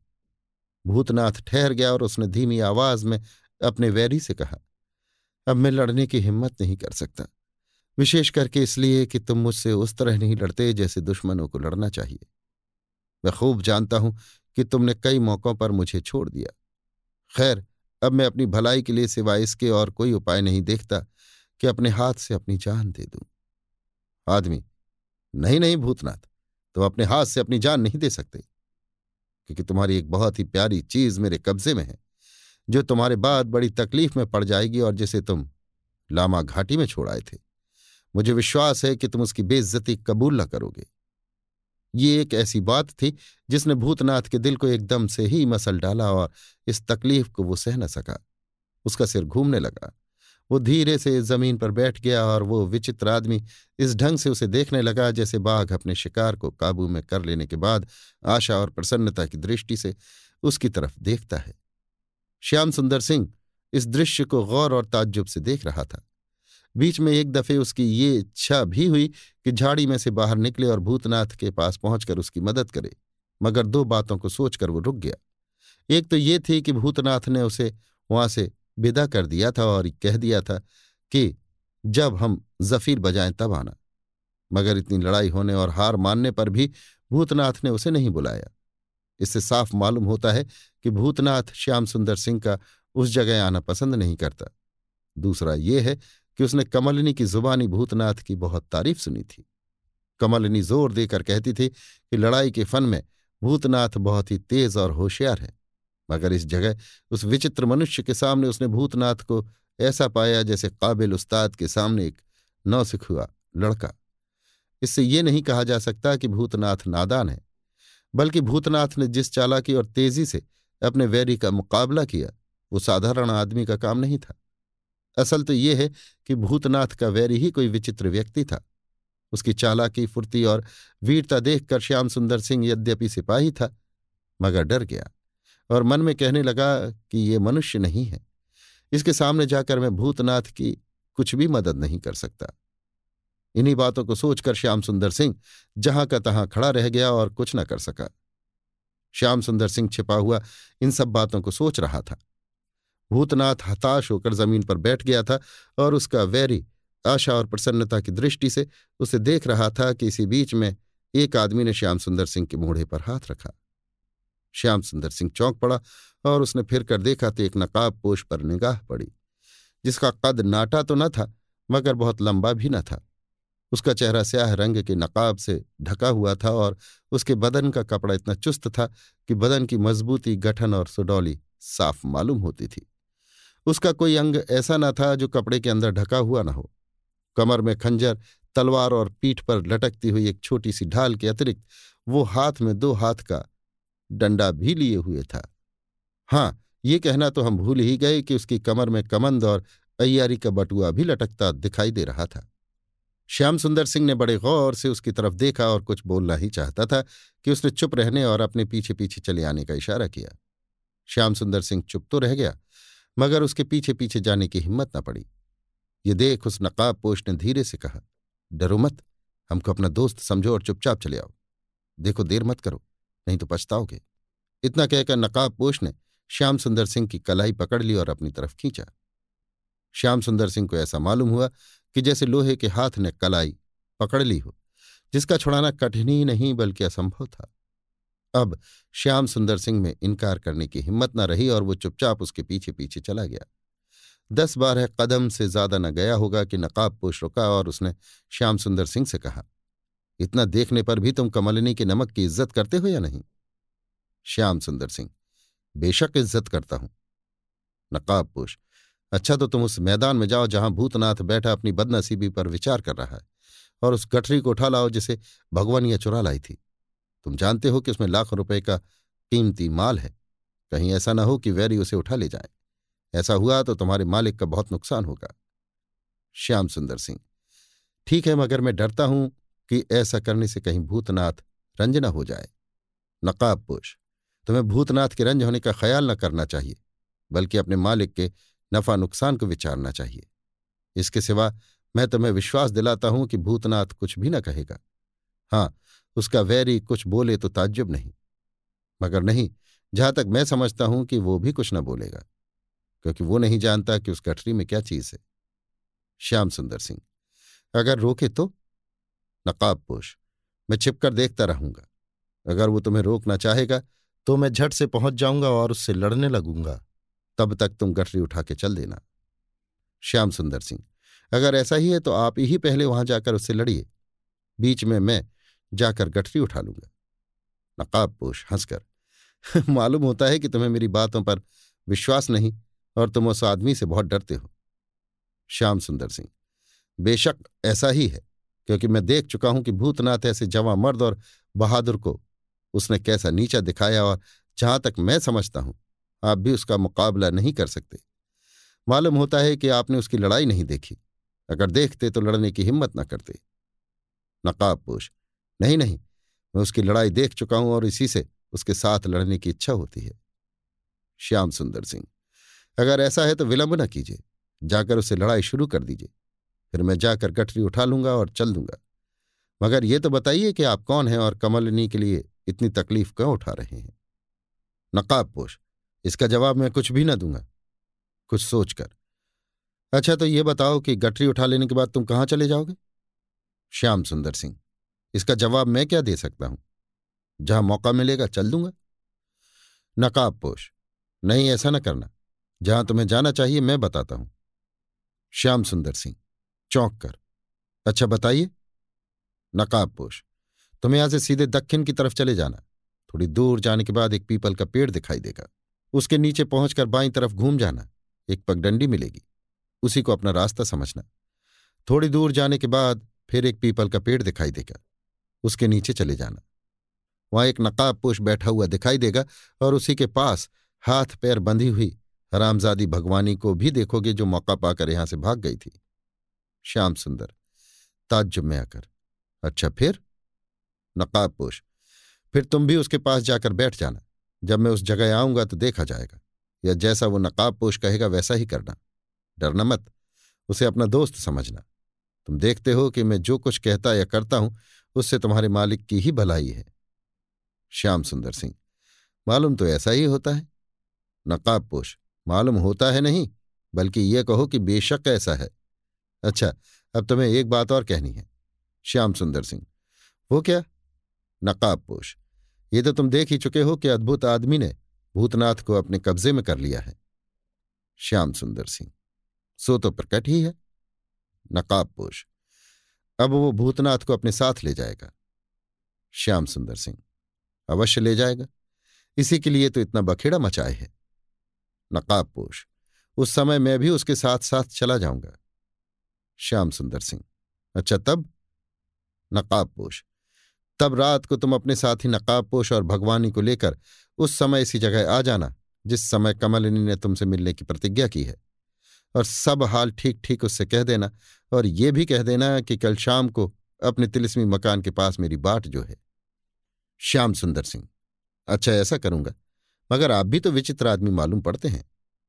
नकाबपोश जो हो, लो, अब मेरे साथ साथ चले आओ, मैं उसके मुकाबले में जाता हूँ। नकाबपोश और श्याम सुंदर सिंह की बातचीत बहुत जल्द ही हुई थी। इसमें आधी घड़ी से ज़्यादा समय न लगा होगा, बल्कि इससे भी कम लगा होगा। आखिरी बात कहकर नकाबपोश उस तरफ़ रवाना हुआ, जहाँ भूतनाथ बैठा हुआ सोच रहा था कि अब क्या करना चाहिए। श्याम सुंदर सिंह भी उसके पीछे पीछे गया, मगर जाकर पेड़ों की आड़ में छिपकर खड़ा हो गया, जहाँ से वो सब कुछ देख और सुन सकता था। भूतनाथ अभी तक उसी तरह अपने विचार में निमग्न था और वो अद्भुत व्यक्ति उसकी तरफ़ बड़े गौर से देख रहा था। इसी बीच नकाबपोश भी उसी जगह जा पहुँचा और उस चट्टान पर बैठ गया, जिस पर गठरी रखी हुई थी। पहले तो भूतनाथ ने समझा कि ये भी उसी विचित्र मनुष्य का साथी होगा, जिसने मुझे हर तरह से दबा रखा है। मगर जब उस आदमी को भी नकाब पोष के यकाएक आ जाने से अपनी तरह आश्चर्य के भंवर में डूबे हुए देखा तो उसे बड़ा ही ताज्जुब हुआ और वो बड़े गौर से उसकी तरफ़ देखने लगा। इसके पहले कि भूतनाथ कुछ कहे, उसका दुश्मन नकाब पोश की तरफ़ बढ़ गया और जरा कड़ी आवाज़ में उससे बोला, तुम यहाँ क्यों आए हो और क्या चाहते हो? नकाब पोश तुम्हें मेरे आने और चाहने से कोई मतलब नहीं। तुम लोग अपना काम करो। ये जवाब कुछ ऐसी लापरवाही के साथ दिया गया था कि भूतनाथ और उसका वैरी दोनों ही दंग रह गए। आखिर उस आदमी ने भूतनाथ से कहा, खैर, हमें इनसे कोई मतलब नहीं। तुम उठो और मेरे साथ चलो। नकाब पोश, दिल लगी के ढंग पर, ना जाए तो गोद में उठा कर ले जाओ। आदमी, क्यों जी? तुम हमारे बीच में बोलने वाले कौन? नकाब पोश, कोई नहीं, हम तो केवल राय देते हैं। कि जिसमें तुम दोनों का बखेड़ा जल्दी निपट जाए और किसी तरह इस जगह का पिंड छूटे। आदमी चिढ़कर, मालूम होता है कि तुम हमसे मस्खरापन कर रहे हो। नकाब पोश अगर ऐसा भी समझ लो तो हमारा कोई हर्ज नहीं। मगर यह तो बताओ कि तुम दूसरे की अमलदारी में क्यों हुल्लड़ मचाए हुए हो? यहाँ से जाते क्यों नहीं? आदमी, ओहो, मालूम होता है आप ही यहाँ के राजा हैं। नकाब पोश नहीं, मगर इस ज़मीन के ठेकेदार हैं और इतनी हिम्मत रखते हैं कि अगर तुम लोग बारह पल के अंदर यहाँ से ना चले जाओ तो कान पकड़कर इस जंगल से बाहर कर दें या लिबड़ी बरताना उतार कर दो लात जमावें और दक्षिण का रास्ता दिखाएँ। लिबड़ी बरताना यानी कपड़ा, लत्ता, सामान इत्यादि।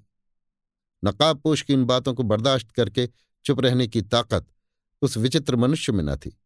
झट तलवार खींचकर सामने आ खड़ा हुआ और बोला बस खबरदार जो अब एक शब्द भी मुँह से निकाला। चुपचाप उठकर चला जा, नहीं तो अभी दो टुकड़े कर दूँगा। नकाबपोश भी फुर्ती के साथ सामने खड़ा हो गया और बोला, मालूम होता है तुझे मेरी बातों का अभी तक विश्वास नहीं हुआ। इसी से ढिठाई करने के लिए सामने आ खड़ा हुआ है। मैं फिर कहता हूँ कि यहाँ से चला जा और विश्वास रख कि यद्यपि मैं तेरे ऐसे नौसुखी लौंडों के सामने तलवार खींचना उचित नहीं समझता, तथापि केवल लात और हाथ से तुझे दुरुस्त करके रख दूँगा। इतना सुनते ही उस आदमी ने तलवार का एक भरपूर हाथ नकाब पोष पर जमाया, जो अपने हाथ में केवल एक डंडा लिए हुए उसके सामने खड़ा था। मगर इसका नतीजा वैसा ना निकला जैसा कि वो समझे हुए था, क्योंकि नकाब पोष ने फुर्ती से पैतरा बदलकर अपने को बचा लिया और पीछे की तरफ़ जाकर उस आदमी की कमर पर एक लात ऐसी जमाई कि वो मुँह केवल ज़मीन पर गिर पड़ा। भूतनाथ जो दुख और शोक से कातर हो जाने पर भी आश्चर्य के साथ इस तमाशे को देख रहा था। नकाब पोष की ये फुर्ती और चालाकी देखकर हैरान हो गया और एकदम से बोल उठा, वाह बहादुर, क्या बात है! वास्तव में तुम्हारे सामने ये नौसुखिया लौंडा ही है। इस कैफियत और भूतनाथ की आवाज़ कसने से वो आदमी चुटीले सांप की तरह पैंच खाकर पुनः लड़ने के लिए तैयार हो गया, क्योंकि उसने इस तरह शर्मिंदगी उठाने की बनस्बत जान दे देना उत्तम समझ लिया था। पुनः लड़ाई होने लगी और अब की दफे उस आदमी ने बड़ी फुर्ती, मुस्तैदी और बहादुरी दिखाई। मगर नकाब पोष ने अब भी अपनी कमर से तलवार निकालने का कष्ट स्वीकार न किया और लकड़ी के डंडे से ही उसका मुकाबला किया। हाँ उसने इतना अवश्य किया कि बाएँ हाथ में अपनी ढाल ले ली, जिसके सहारे अपने वैरी की चोटों को बचाता जाता था। इसी बीच में श्याम सुंदर सिंह वहाँ आ पहुँचा और गठरी उठाकर चलता बना। थोड़ी ही देर में मौका पाकर नकाब पोष ने वैरी की उस कलाई पर, जिसमें तलवार का बेशकीमत कब्जा था एक डंडा ऐसा जमाया कि वो बेकाम हो गई और तलवार उसके हाथ से छूटकर ज़मीन पर गिर पड़ी। उसी समय भूतनाथ पुनः चिल्ला उठा, वाह उस्ताद, क्या कहना है? तुम सा बहादुर, मैंने आज तक न देखा और न देखने की आशा ही है। अब उस आदमी को हर तरह से नाउम्मीदी हो गई और उसने समझ लिया कि इस बहादुर नकाब पोश का मुकाबला मैं किसी तरह नहीं कर सकता और न ये नकाब पोश मुझे जान से मारने की ही इच्छा रखता है। आश्चर्य लज्जा और निराशा की निगाह से नकाब पोश की तरफ़ देखने लगा। नकाबपोश। मैं पुनः कहता हूँ कि मुझसे मुकाबला करने का इरादा छोड़ दो और जो कुछ भी हुक्म दे चुका हूँ, उसे मानो, अर्थात यहाँ से चले जाओ। हाँ, तुम्हारे और भूतनाथ के मामले में मैं किसी तरह की रुकावट न डालूँगा। तुम दोनों में जो कुछ पटे, पटा लो। आदमी। अच्छा ऐसा ही होगा। ये कहकर वो भूतनाथ के पास गया और बोला अब बोलो मेरे साथ चलोगे या नहीं? जो कुछ कहना हो साफ़ साफ़ कह दो। भूतनाथ, मैं तुम्हारे साथ चलने पर राज़ी नहीं हूँ। आदमी अच्छा तो फिर मुझे भी जो कुछ कहना है, इस बहादुर नकाब पोश के सामने ही कह डालता हूँ, क्योंकि ऐसा बहादुर गवाह मुझे फिर न मिलेगा। ये कहकर उसने बड़े ज़ोर से ताली बजाई। भूतनाथ समझ गया कि इसने फिर उस आदमी को बुलाया है, जो सिर से पैर तक अपने को ढांके हुए था, और जिसके हाथ में वो पुलिंदा भी इसने दे दिया है। जिसमें इसके कथनानुसार तारा की किस्मत बंद है। जो कुछ भूतनाथ ने सोचा वास्तव में वही बात थी। मगर थोड़ी देर तक राह देखने पर भी वो आदमी न आया, जिसे उस विचित्र मनुष्य ने ताली बजाकर बुलाया था। इसलिए उसके आश्चर्य का कोई ठिकाना न रहा और वो स्वयं उसकी खोज में चला गया। थोड़ी देर तक चारों तरफ़ खोजता रहा। इसके बाद उसने एक झाड़ी के अंदर उस आदमी को विचित्र अवस्था में देखा। अर्थात अब वो कपड़ा उसके ऊपर न था, जिसने सिर से पैर तक उसे छिपा रखा था और इसलिए वो साफ़ औरत मालूम पड़ती थी। वो ज़मीन पर पड़ी हुई थी, रस्सी से हाथ पैर बंधे हुए थे। एक कपड़ा उसके मुँह पर इस तरह बंधा हुआ था कि हज़ार उद्योग करने पर भी वो कुछ बोल नहीं सकती थी और गठरी भी उसके पास इधर उधर कहीं नहीं दिखाई देती थी, जिसमें तारा की किस्मत बंद थी और जो उस आदमी ने लड़ाई करते समय उसके हाथ में दे दी थी। विचित्र मनुष्य ने झटपट उसके हाथ पैर खोले। मुँह पर से कपड़ा दूर किया और उसकी इस बेइज्जती का कारण पूछा। कुछ शांत होने पर उसने कहा, जिस समय तुम भूतनाथ से लड़ रहे थे, उसी समय एक नकाब पोश यहाँ आया था और उसने एक कपड़ा स्फूर्ति के साथ मेरे मुँह पर डाल दिया और मुझे बेकाबू कर दिया कि मैं कुछ न कर सकी। ना तो तुम्हें बुला सकी और न चिल्ला ही सकी। इसके बाद उसने मेरे मुँह पर मजबूती से कपड़ा बांधा और फिर रस्सी से हाथ पैर बांधने के बाद वो गठरी लेकर चला गया, जो तुमने मुझे दी थी। और जो इस घबराहट में मेरे हाथ से छूटकर ज़मीन पर जा रही थी। आदमी, आह तो मुझे अब मालूम हुआ कि वो शैतान नकाब पोश मेरा बहुत कुछ नुकसान करने के बाद मैदान में गया और मुझसे लड़ा था। है उसने तो मुझे चौपट ही कर दिया। भूतनाथ पर काबू करने का जो कुछ ज़रिया मेरे पास था, उसमें से बारह आना जाता रहा। औरत, शायद ऐसा ही हो, क्योंकि मैं नहीं जानती कि किस नकाब से तुम्हारी लड़ाई हुई और नतीजा क्या निकला। आदमी जो नकाब पोश मुझसे लड़ा था, वो अभी तक अखाड़े में बैठा हुआ है। जहाँ तक मुझे विश्वास होता है, मैं कह सकता हूँ कि उसी ने तुम्हें तकलीफ़ दी है। मगर अफसोस, लड़ाई का नतीजा अच्छा ना निकला, क्योंकि वो मुझसे बहुत ज़बरदस्त है औरत, आश्चर्य से, क्या लड़ाई में उसने तुम्हें दबा लिया?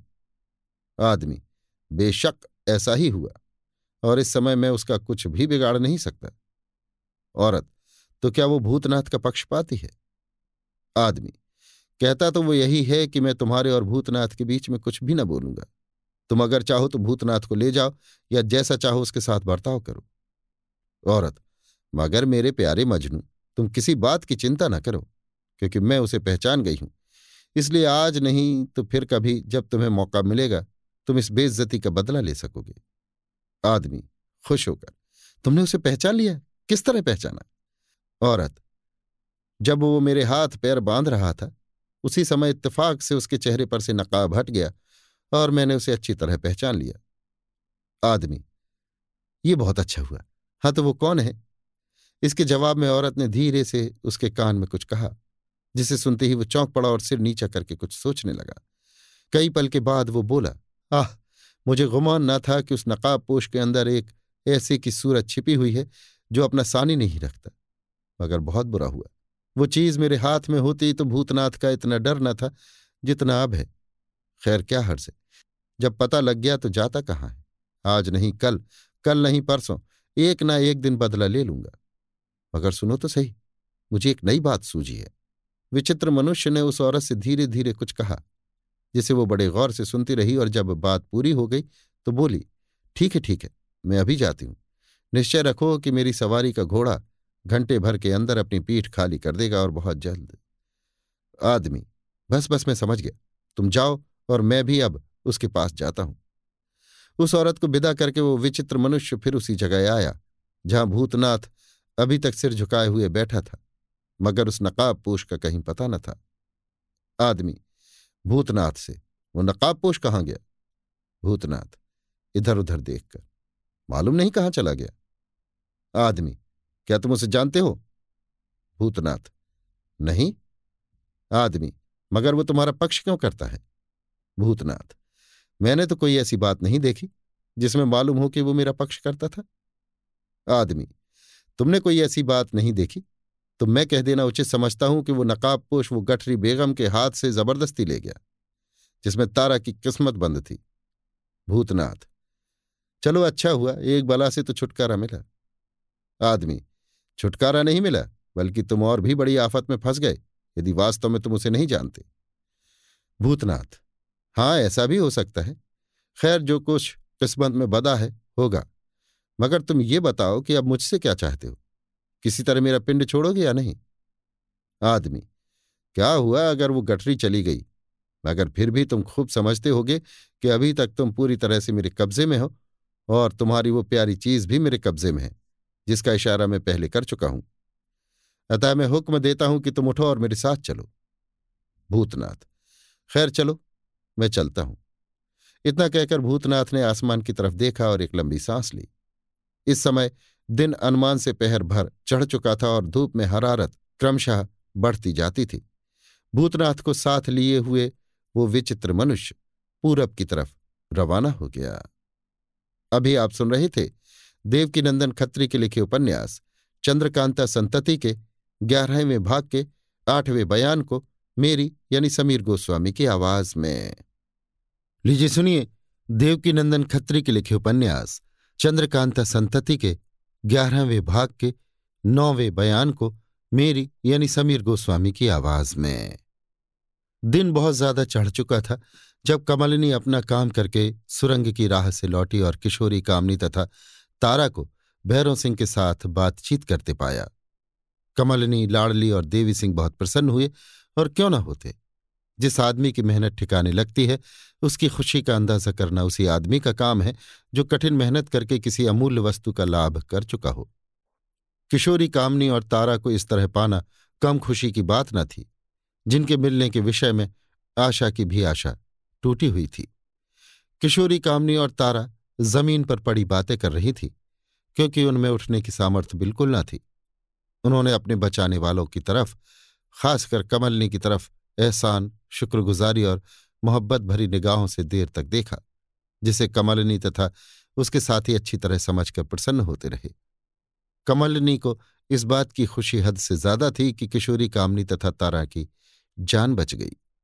कमलनी, लाडली, देवी सिंह और भैरव सिंह इस बात पर विचार करने लगे कि अब क्या करना चाहिए।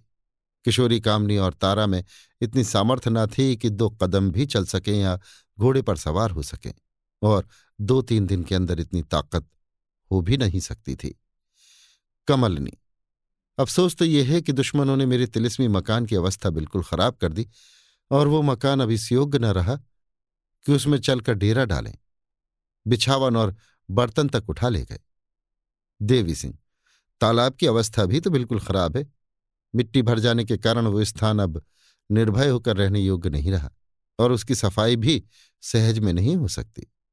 कमलनी, नहीं, इस बात की तो मुझे कुछ भी चिंता नहीं है क्योंकि दो दिन के अंदर मैं उस तालाब को बिना परिश्रम साफ़ कर सकती हूँ और ऐसा करने के लिए किसी मजदूर की भी आवश्यकता नहीं भैरव सिंह, सो कैसे?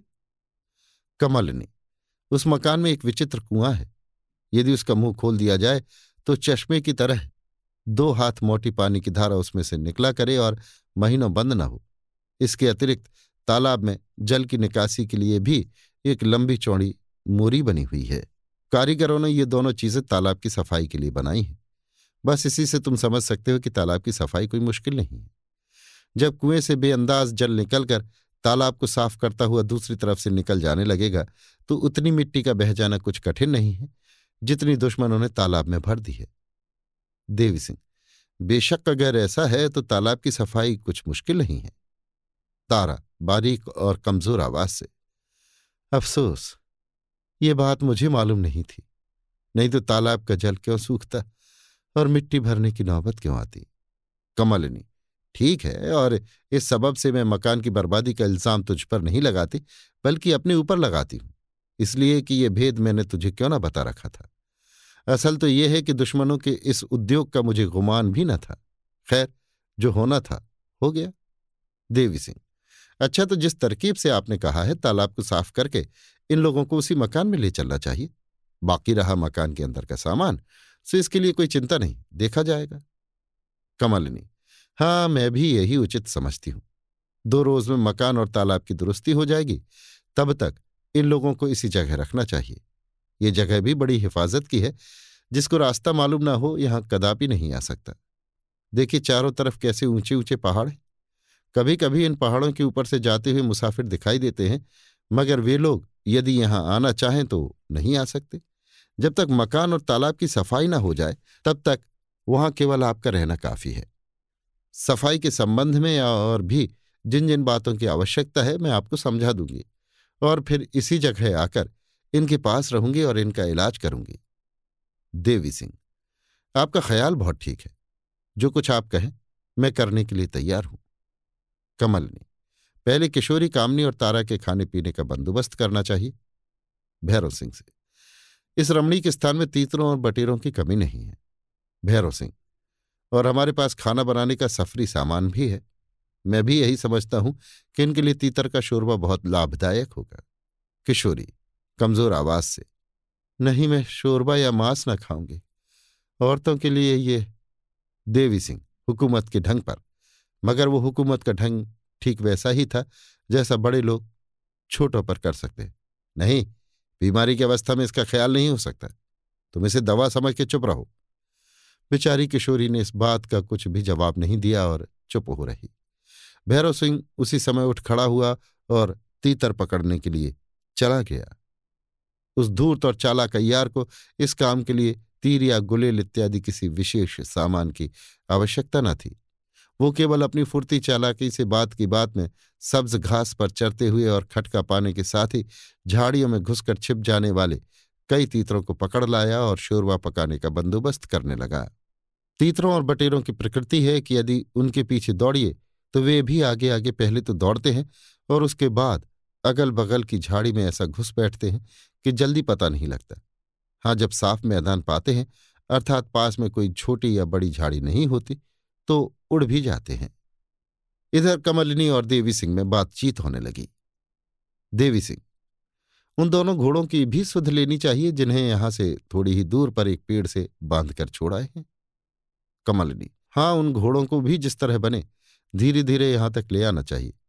नहीं तो बेचारे जानवर भूख और प्यास के मारे मर जाएँगे। एक तो यहाँ का रास्ता ऐसा खराब है कि घोड़ों पर सवार होकर मैं आ नहीं सकती थी। दूसरे रात का समय था, इसलिए लाचार होकर उनको उसी जगह छोड़ देना पड़ा। पर अब हम लोगों को वहाँ तक जाने की कोई आवश्यकता नहीं जान पड़ती। देवी सिंह, ठीक है, अगर कहिए तो मैं उन दोनों घोड़ों को यहाँ ले आऊँ। अब तो दिन का समय है और जब तक भैरव सिंह खाने की तैयारी करता है, तब तक बेकार बैठे रहने से कुछ काम ही करना अच्छा है। कमलनी अगर ले आइए तो अच्छी बात है। मगर हाँ, सुनिए तो सही, भूतनाथ और श्याम सुंदर को कहा गया था कि आज रात के समय हम लोगों से मिलने के लिए उसी ठिकाने तैयार रहें जहाँ भगवानी उनके हवाले की गई थी। देवी सिंह, जी हाँ, कहा गया था, मगर मैं समझता हूँ कि अब हम लोगों का वहाँ जाना वृथा ही है।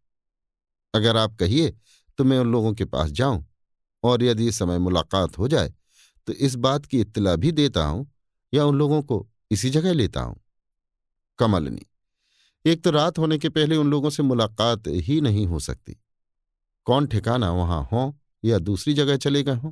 हाँ दूसरी बात यह है कि मैं उन लोगों को ये जगह दिखाना नहीं चाहती, और न यहाँ का भेद बताना चाहती हूँ, क्योंकि आजकल की अवस्था देखकर श्याम सुंदर सिंह पर से भी विश्वास उठा जाता है। बाकी रहा भूतनाथ। वो यद्यपि मेरे अधीन है और इस बात का उद्योग भी करता है कि हम लोगों को प्रसन्न रखे। मगर वो कई ऐसी भयानक घटनाओं का शिकार हो रहा है कि बहुत लायक और खैर ख्वाह होने पर भी मैं उसे किसी भी योग्य नहीं समझती और ना इसी बात का विश्वास है कि उसका दिल वैसा ही रहेगा जैसा आज है। बल्कि मैं कह सकती हूँ कि वो अपने दिल का मालिक नहीं है। देवी सिंह, ये तो आप एक ऐसी बात कहती हैं। जिसे पहेली की तरह उल्टी भूमिका कहने की इच्छा होती है। कमलनी, बेशक ऐसा ही है। इस जगह तिनके की ओट पहाड़ वाली कहावत ठीक बैठती है। ना मालूम वो कौन सा भेद है जिसको जानने के लिए पहाड़ ऐसे पचासों दिन नष्ट करने की आवश्यकता होगी। देवी सिंह तो क्या आप भूतनाथ को अच्छी तरह नहीं जानती? कमलनी, मैं भूतनाथ के सात पुष्ट को जानती हूँ, जिसका परिचय आप लोगों को भी आपसे आप मिल जाएगा। निसंदेह भूतनाथ दिल से हम लोगों का खैर ख्वाह है, परंतु उसका दिल निरोग नहीं है और उसके भीतर का लंगर जो फौलाद की तरह ठोस है, किसी चुंबक की समीपता के कारण सीधी चाल नहीं चलता। मैं इस फ़िक्र में हूँ कि उसे हर तरह से स्वतंत्र कर दूँ, मगर उसके दिल पर किसी ज़बरदस्त घटना के हादसे की लगी हुई मोहर उसके द्वारा कोई भेद प्रकट होने नहीं देती। निस्संदेह उस पर किसी अनुचित कार्य का काला धब्बा ऐसा मज़बूत लगा है कि वो केवल आंसुओं के जल से धुलकर साफ़ नहीं हो सकता। हाय, एक दफे की चूक जन्म भर के लिए बवाल हो जाती है। आप स्वयं चालाक हैं। यदि मेरी तरह खोज में लगे रहेंगे तो कुछ पता पा जाएँगे। वो बेशक हम लोगों का खैर ख्वाह है, नमक खराब नहीं। मगर जिसका दिल इश्क का लवलेश न होने पर भी अपने अख्तियार में न हो, उसका क्या विश्वास? कमलनी की इन भेद भरी बातों ने केवल देवी सिंह को ही नहीं, बल्कि किशोरी कामनी और तारा को भी हैरानी में डाल दिया, जो असाध्य रोगियों की तरह ज़मीन पर पड़ी हुई थी और उनसे थोड़ी ही दूर पर बैठे हुए भैरव सिंह ने भी कमलिनी की बातों को अच्छी तरह सुना और समझा। मगर जिस तरह देवी सिंह के दिल पर उन बातों ने असर किया, उस तरह भैरव सिंह के दिल पर उन बातों ने मालूम होता है कोई असर नहीं किया, क्योंकि भैरव सिंह के चेहरे पर उन बातों को सुनने से आश्चर्य या उत्कंठा की कोई निशानी नहीं पाई जाती थी। कुछ देर तक सोचने के बाद देवी सिंह ये कहकर उठ खड़े हुए। अच्छा मैं पहले घोड़ों की फ़िक्र में जाता हूँ, फिर जैसा होगा देखा जाएगा। आधा घंटा सफ़र करने के बाद देवी सिंह उस जगह पहुँचे जहाँ एक पेड़ के साथ दोनों घोड़े बंधे हुए थे। वहाँ से थोड़ी दूर पर एक चश्मा बह रहा था। देवी सिंह दोनों घोड़ों को वहाँ ले गए और पानी पिलाने के बाद लंबी बागडोर के सहारे पेड़ों के साथ बाँध दिया, जहाँ उनके चरने के लिए लंबी घास बहुतायत के साथ जमी हुई थी। देवी सिंह ने सोचा कि यद्यपि कुसमय है, फिर भी वहाँ अवश्य चलना चाहिए जहाँ भगवानी को छोड़ आए थे। शायद भूतनाथ या श्याम सुंदर सिंह से मुलाकात हो जाए। अगर किसी से मुलाकात हो गई तो कह देंगे कि आज प्रतिज्ञा अनुसार इस जगह कमलनी से मुलाकात न होगी।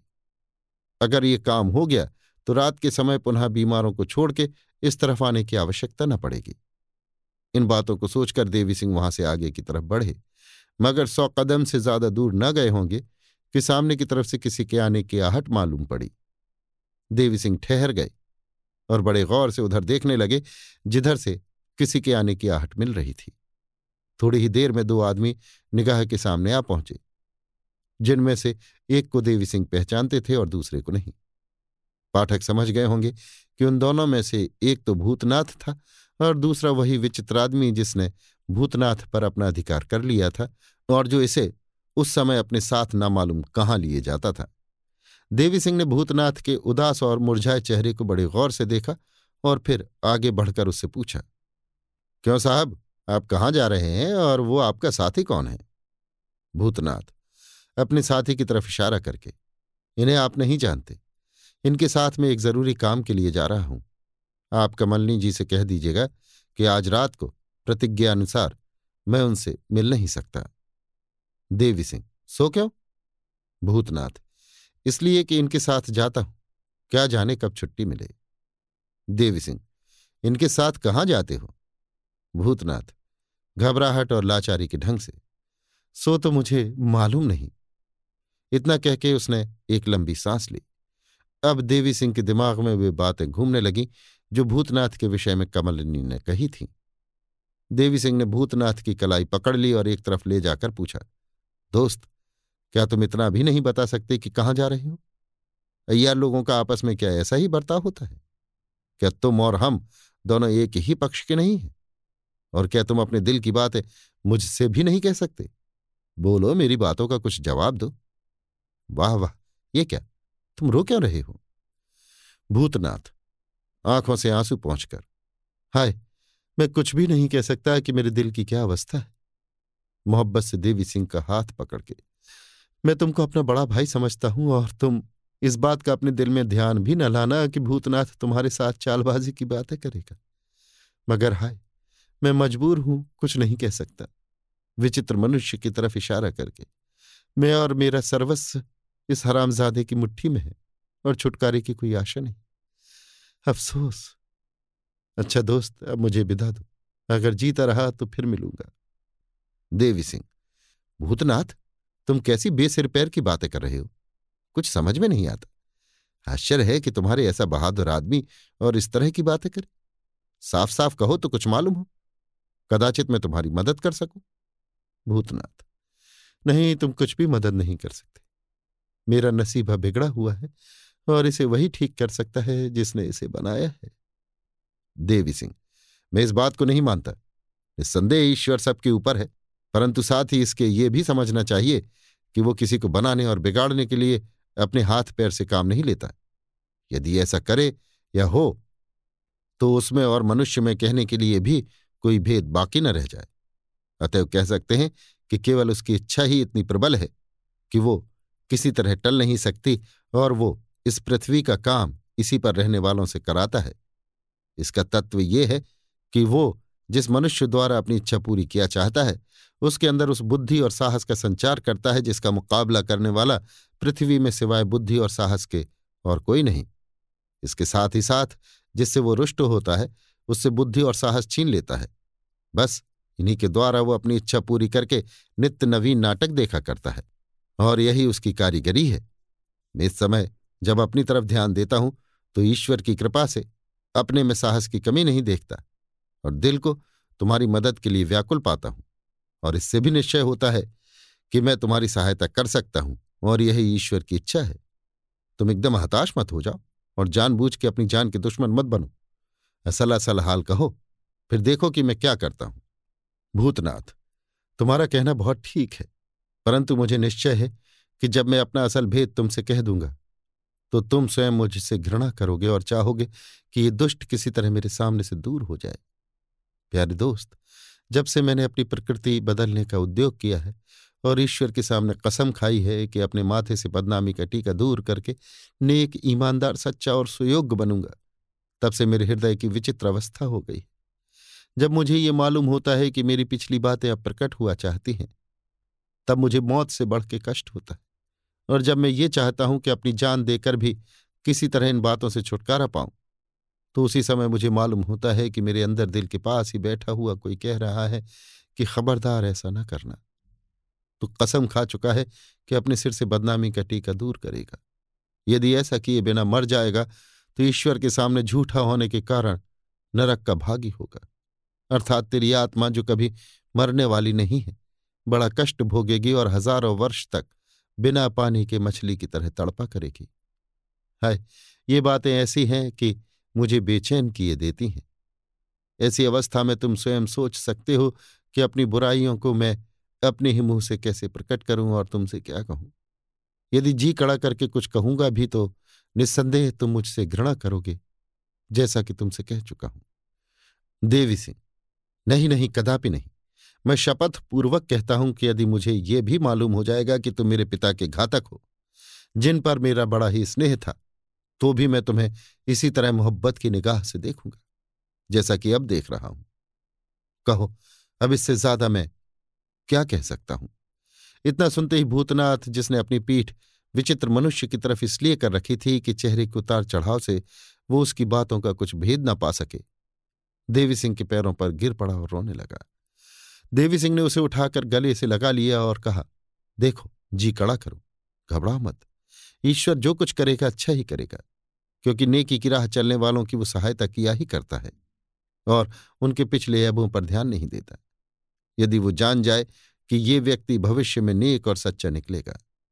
विचित्र मनुष्य जो दूर खड़ा है, ये तमाशा देख रहा था। जी, में बहुत ही कुढ़ा और उसने भूतनाथ से ललकार के कहा, भूतनाथ, ये क्या बात है? तुम राह चलते हरे के अरे गहरे के सामने खड़े होकर घंटों कल्पा करोगे तो मैं खड़ा पहरा दिया करूँगा। ये नहीं हो सकता। मैं तुम्हारा ताबेदार नहीं हूँ, बल्कि तुम मेरे ताबेदार हो। चलो जल्दी करो, और मैं नहीं रुक सकता। भूतनाथ ने लाचारी और मजबूरी की निगाह देवी सिंह पर डाली और सिर नीचा करके चुप हो रहा। देवी सिंह ने पहले तो भूतनाथ के कान में धीरे से कुछ कहा और इसके बाद विचित्र मनुष्य की तरफ़ बढ़कर बोले, क्यों बे? क्या तूने मुझे एरो गैरों में समझ लिया है? सुबान संभाल के नहीं बोलता। क्या तू नहीं जानता कि मैं कौन हूँ? विचित्र, मैं खूब जानता हूँ कि तुम्हारा नाम देवी सिंह है और तुम राजा वीरेंद्र सिंह के अय्यार हो। मगर मुझे इससे क्या मतलब? तुमने मेरे आसामी को इतनी देर तक क्यों रोक रखा है? देवी सिंह, भूतनाथ तेरा आसामी नहीं है, बल्कि मेरा साथी अय्यार है। कदाचित अपने पागलपन में तूने इसे अपना आसामी समझ लिया हो तो भी जो कुछ कहना हो, भूतनाथ से कह। तुझे पागल समझकर मैं कुछ ना कहूँगा, छोड़ दूँगा। मगर तू इतना हौसला नहीं कर सकता कि राजा बीरेंद्र सिंह के अय्यारों को ऐरे गैरे कहकर संबोधन करे। क्या तू नहीं जानता कि अय्यार की इज़्ज़त राज दीवान से कम नहीं होती? मैं बेशक तुझे इस बेअदबी की सजा दूँगा। विचित्र मनुष्य, तुम मुझे क्या सजा दोगे? मैं तुम्हें समझता ही क्या हूँ?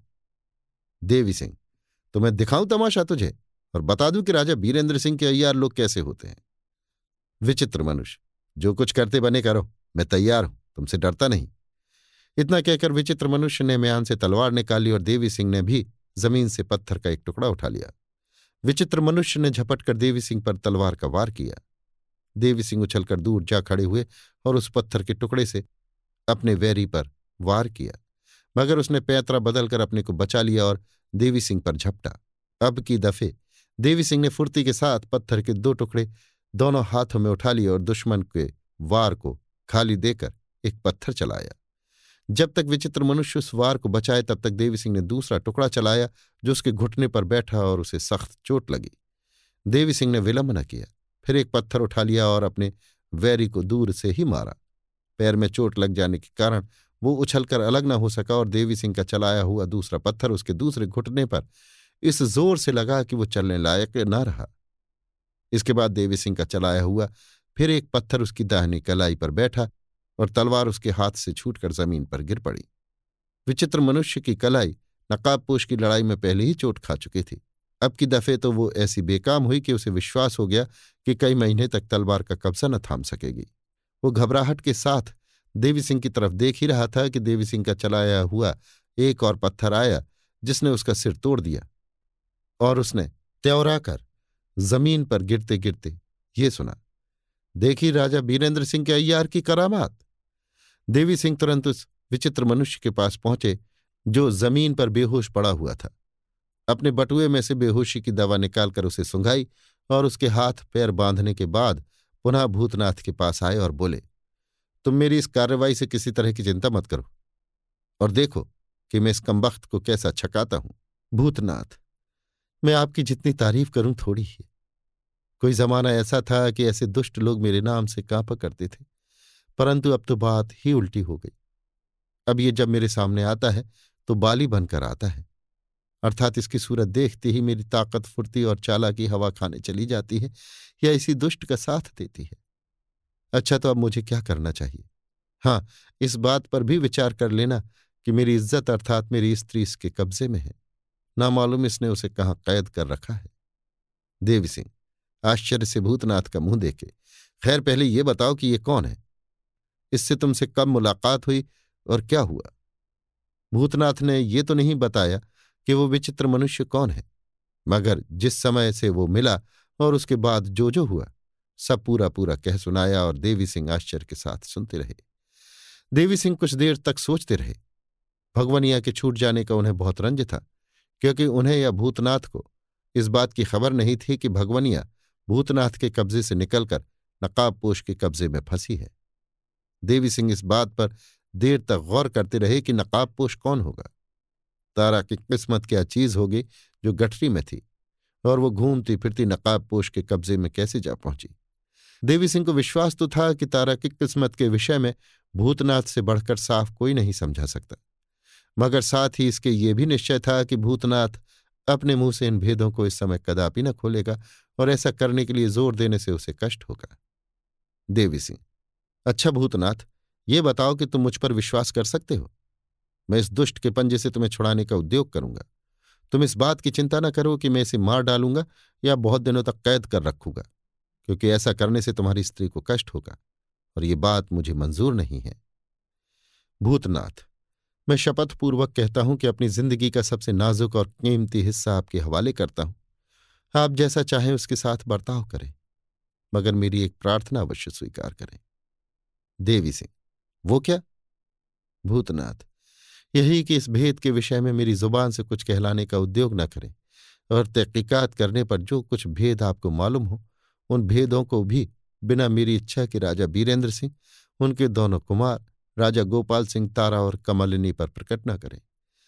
बस इससे ज़्यादा कुछ न कहकर आशा करता हूँ कि मुझे अपना कनिष्ठ भ्राता समझकर इस दुष्ट के पंजे से छुटकारा दिलावेंगे। हाँ एक बात कहना भूल गया। वो ये है कि इस दुष्ट को कैद करके आप बेफिक्र न रहिएगा। इसके मददगार लोग बड़े ही शैतान और पाजी हैं। देवी सिंह, जो कुछ तुमने कहा मुझे मंजूर है। मैं वादा करता हूँ कि जब तक तुम आज्ञा न दोगे, तुम्हारे भेद अपने दिल के अंदर रखूँगा और उद्योग करूँगा, जिसमें तुम्हारी आत्मा निरोग हो और तुम स्वतंत्र होकर विचार कर सको। अच्छा एक काम करो। भूतनाथ, कहिए। देवी सिंह उस दुष्ट को तो मैं अपने कब्जे में करता हूँ, जहाँ मुनासिब समझूँगा, ले जाऊँगा। तुम यहाँ से जाओ। कल सवेरे तालाब वाले तिलिस्मी मकान में, जिसे दुश्मनों ने खराब कर डाला है, मुझसे और कमलनी से मुलाकात करो। इस बीच अगर हो सके तो श्याम सुंदर को खोज निकालो और उसे भी अपने साथ उसी जगह लेते जाओ। फिर जो कुछ मुनासिब होगा, किया जाएगा। भूतनाथ, चौंक कर तो क्या ये सब बातें आप कमलिनी से कहेंगे? देवी सिंह हाँ यदि आवश्यकता होगी तो कहूँगा, और इसमें तुम्हारा कुछ हर्ज नहीं है। परंतु विश्वास रखो कि इन बातों का असल भेद, जिनका मैं पता भविष्य में लगाऊँगा, अपनी प्रतिज्ञा अनुसार किसी से न कहूँगा। भूतनाथ, मजबूरी के ढंग से। बहुत अच्छा मैं जाता हूँ। भूतनाथ वहाँ से चला गया। देवी सिंह ने उस विचित्र मनुष्य की गठरी बांधी और उस जगह आए, जहाँ दोनों घोड़ों को छोड़ा था। घोड़ों पर जीन कसने के बाद एक पर उस आदमी को लादा और दूसरे पर आप सवार होकर उस तरफ़ रवाना हुए जहाँ कमलनी, किशोरी, कामनी इत्यादि को छोड़ा था। अभी आप सुन रहे थे देवकीनंदन खत्री के लिखे उपन्यास, चंद्रकांता संतति के ग्यारहवें भाग के नौवें बयान को मेरी यानी समीर गोस्वामी की आवाज़ में। लीजिए सुनिए देवकीनंदन खत्री के लिखे उपन्यास, चंद्रकांता संतति के ग्यारहवें भाग के दसवें बयान को मेरी यानी समीर गोस्वामी की आवाज़ में। दिन ढल चुका था जब देवी सिंह विचित्र मनुष्य की गठरी और दोनों घोड़ों को लिए हुए वहाँ पहुँचे जहाँ किशोरी, कामनी, तारा, कमलनी, लाडली और भैरव सिंह को छोड़ा था। तीतर का शोरबा पीने से किशोरी, कामनी और तारा की तबीयत ठहरी हुई थी और वे इस योग्य हो गई थी कि दीवार के सहारे कुछ देर तक बैठ सकें। अस्तु, इस समय जब देवी सिंह वहाँ पहुँचे तो वे दोनों पत्थरों की चट्टान के सहारे बैठी हुई कमलिनी और भैरव सिंह से बातचीत कर रही थी। वहाँ जंगली पेड़ों की घनी छाया थी, जिनकी टहनियाँ तेज हवा के झपेटों से झोंके खा रही थीं और पत्तों की खड़खड़ाहट की मधुर ध्वनि बहुत ही भली मालूम होती थी।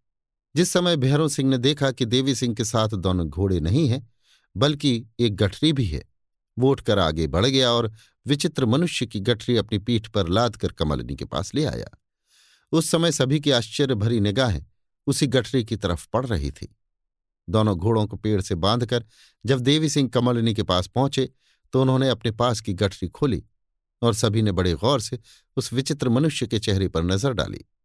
यद्यपि देवी सिंह ने उसके फटे हुए सिर पर कपड़ा बाँध दिया था, मगर थोड़ा थोड़ा खून अभी तक बह रहा था। कमलिनी, इसे आप कहाँ से लाए और ये कौन है? देवी सिंह मुझे अभी तक मालूम न हुआ कि ये कौन है। कमलनी, आश्चर्य से, क्या खूब! अगर ऐसा ही था तो इसे कैद क्यों कर लाए? देवी सिंह, इसका किस्सा बड़ा ही विचित्र है। मुझे अब निश्चय हो गया कि भूतनाथ निस्संदेह किसी भारी घटना का शिकार हो रहा है, जैसा कि आपने कहा था। कमलनी अच्छा अब मैं टूटी फूटी बातें नहीं सुनना चाहती। जो कुछ हाल हो खुलासा खुलासा कह जाइए। इस जगह पुनः उन बातों को दोहराना पाठकों का समय नष्ट करना है। अतएव इतना ही कह देना काफ़ी है कि देवी सिंह ने अपना पूरा हाल तथा भूतनाथ की जुबानी, इस विचित्र मनुष्य और नकाब पोष वगैरह का जो कुछ हाल सुना था, कमलिनी से कह सुनाया, जिसे सुनकर कमलिनी को बड़ा ही ताज्जुब हुआ। कमलिनी से भी ज़्यादा ताज्जुब तारा को हुआ, जब उसने सुना कि इस विचित्र मनुष्य के हाथ में एक गठरी थी, जिसके विषय में ये कहता था कि इसके अंदर तारा की किस्मत बंद है और गठरी घूमती फिरती किसी नकाब पोष के हाथ में चली गई। मालूम नहीं वो नकाब पोष कौन था या कहाँ चला गया। कमलिनी, तारा से, जब तुम्हारी किस्मत की गठरी इस आदमी के हाथ में थी तो मालूम होता है कि तुम इसे जानती भी होगी। तारा, कुछ भी नहीं, बल्कि जहाँ तक मैं कह सकती हूँ, मालूम होता है कि मैंने इसकी सूरत भी कभी नहीं देखी होगी। कमलिनी, ठीक है, इस समय इसके विषय में तुमसे कुछ पूछना भूल है, क्योंकि साफ़ मालूम होता है कि इस आदमी की सूरत वास्तव में वैसी नहीं है जैसी हम देख रहे हैं। ज़रूर इसने अपनी सूरत बदली है और इसके बाल भी असली नहीं, बल्कि बनावटी हैं। जब वे अलग किए जाएँगे और इसका चेहरा धोया जाएगा, तब शायद तुम इसे पहचान सको। तारा, कदाचित ऐसा ही हो। कमलनी अच्छा तो पहले इसका चेहरा साफ़ करना चाहिए। देवी सिंह, मैं भी यही मुनासिब समझता हूँ। इसके बाद इसे होश में लाकर जो कुछ पूछना हो पूछा जाएगा। इतना कहकर देवी सिंह ने अपने बटुए में से लोटा निकाला। भैरव सिंह का लोटा भी उठा लिया और जल भरने के लिए चश्मे के किनारे गए। चश्मा बहुत दूर न था, इसलिए बहुत जल्द लौटाए और बाल दूर करके उसका चेहरा धोने लगे। आश्चर्य की बात है कि जैसे जैसे उस विचित्र मनुष्य का चेहरा साफ़ होता था तैसे तैसे तारा के चेहरे की रंगत बदलती जाती थी। यहाँ तक कि उसका चेहरा अच्छी तरह साफ़ हुआ भी न था कि तारा ने एक चीख मारी और हाय कह के गिरने के साथ ही बेहोश हो गई। उस वक्त सभी का ख्याल तारा की तरफ़ जा रहा और कमलिनी ने कहा, निस्संदेह इस मनुष्य को तारा पहचानती है। उसी समय भैरव सिंह की निगाह सामने की तरफ़ जा पड़ी और एक नकाब पोश को अपनी तरफ़ आते हुए देखकर उसने कहा, देखिए, एक नकाब पोश हम लोगों की तरफ़ ही आ रहा है। आश्चर्य है कि उसने यहाँ का रास्ता कैसे देख लिया। कदाचित चाचा जी के पीछे चलकर आया हो। बेशक ऐसा ही है। नहीं तो इस भूल भलैया रास्ते का पता लगाना कठिन ही नहीं, बल्कि असंभव है। जो हो, मगर मैं कसम खाकर कह सकता हूँ कि वही नकाब पोश है, जिसका हाल इस समय सुनने में आया है। और देखो, उसके हाथ में एक गठरी भी है। हाँ ये वही गठरी होगी जिसके विषय में कहा जाता है कि इसमें तारा की किस्मत बंद है। कमलनी, बेशक ऐसा ही है। देवी सिंह हाँ इसके लिए तो मैं भी कसम खा सकता हूँ। अभी आप सुन रहे थे देवकीनंदन खत्री के लिखे उपन्यास, चंद्रकांता संतति के ग्यारहवें भाग के दसवें बयान को मेरी यानी समीर गोस्वामी की आवाज़ में। इसी के साथ चंद्रकांता संतति का ग्यारहवां भाग अब समाप्त होता है।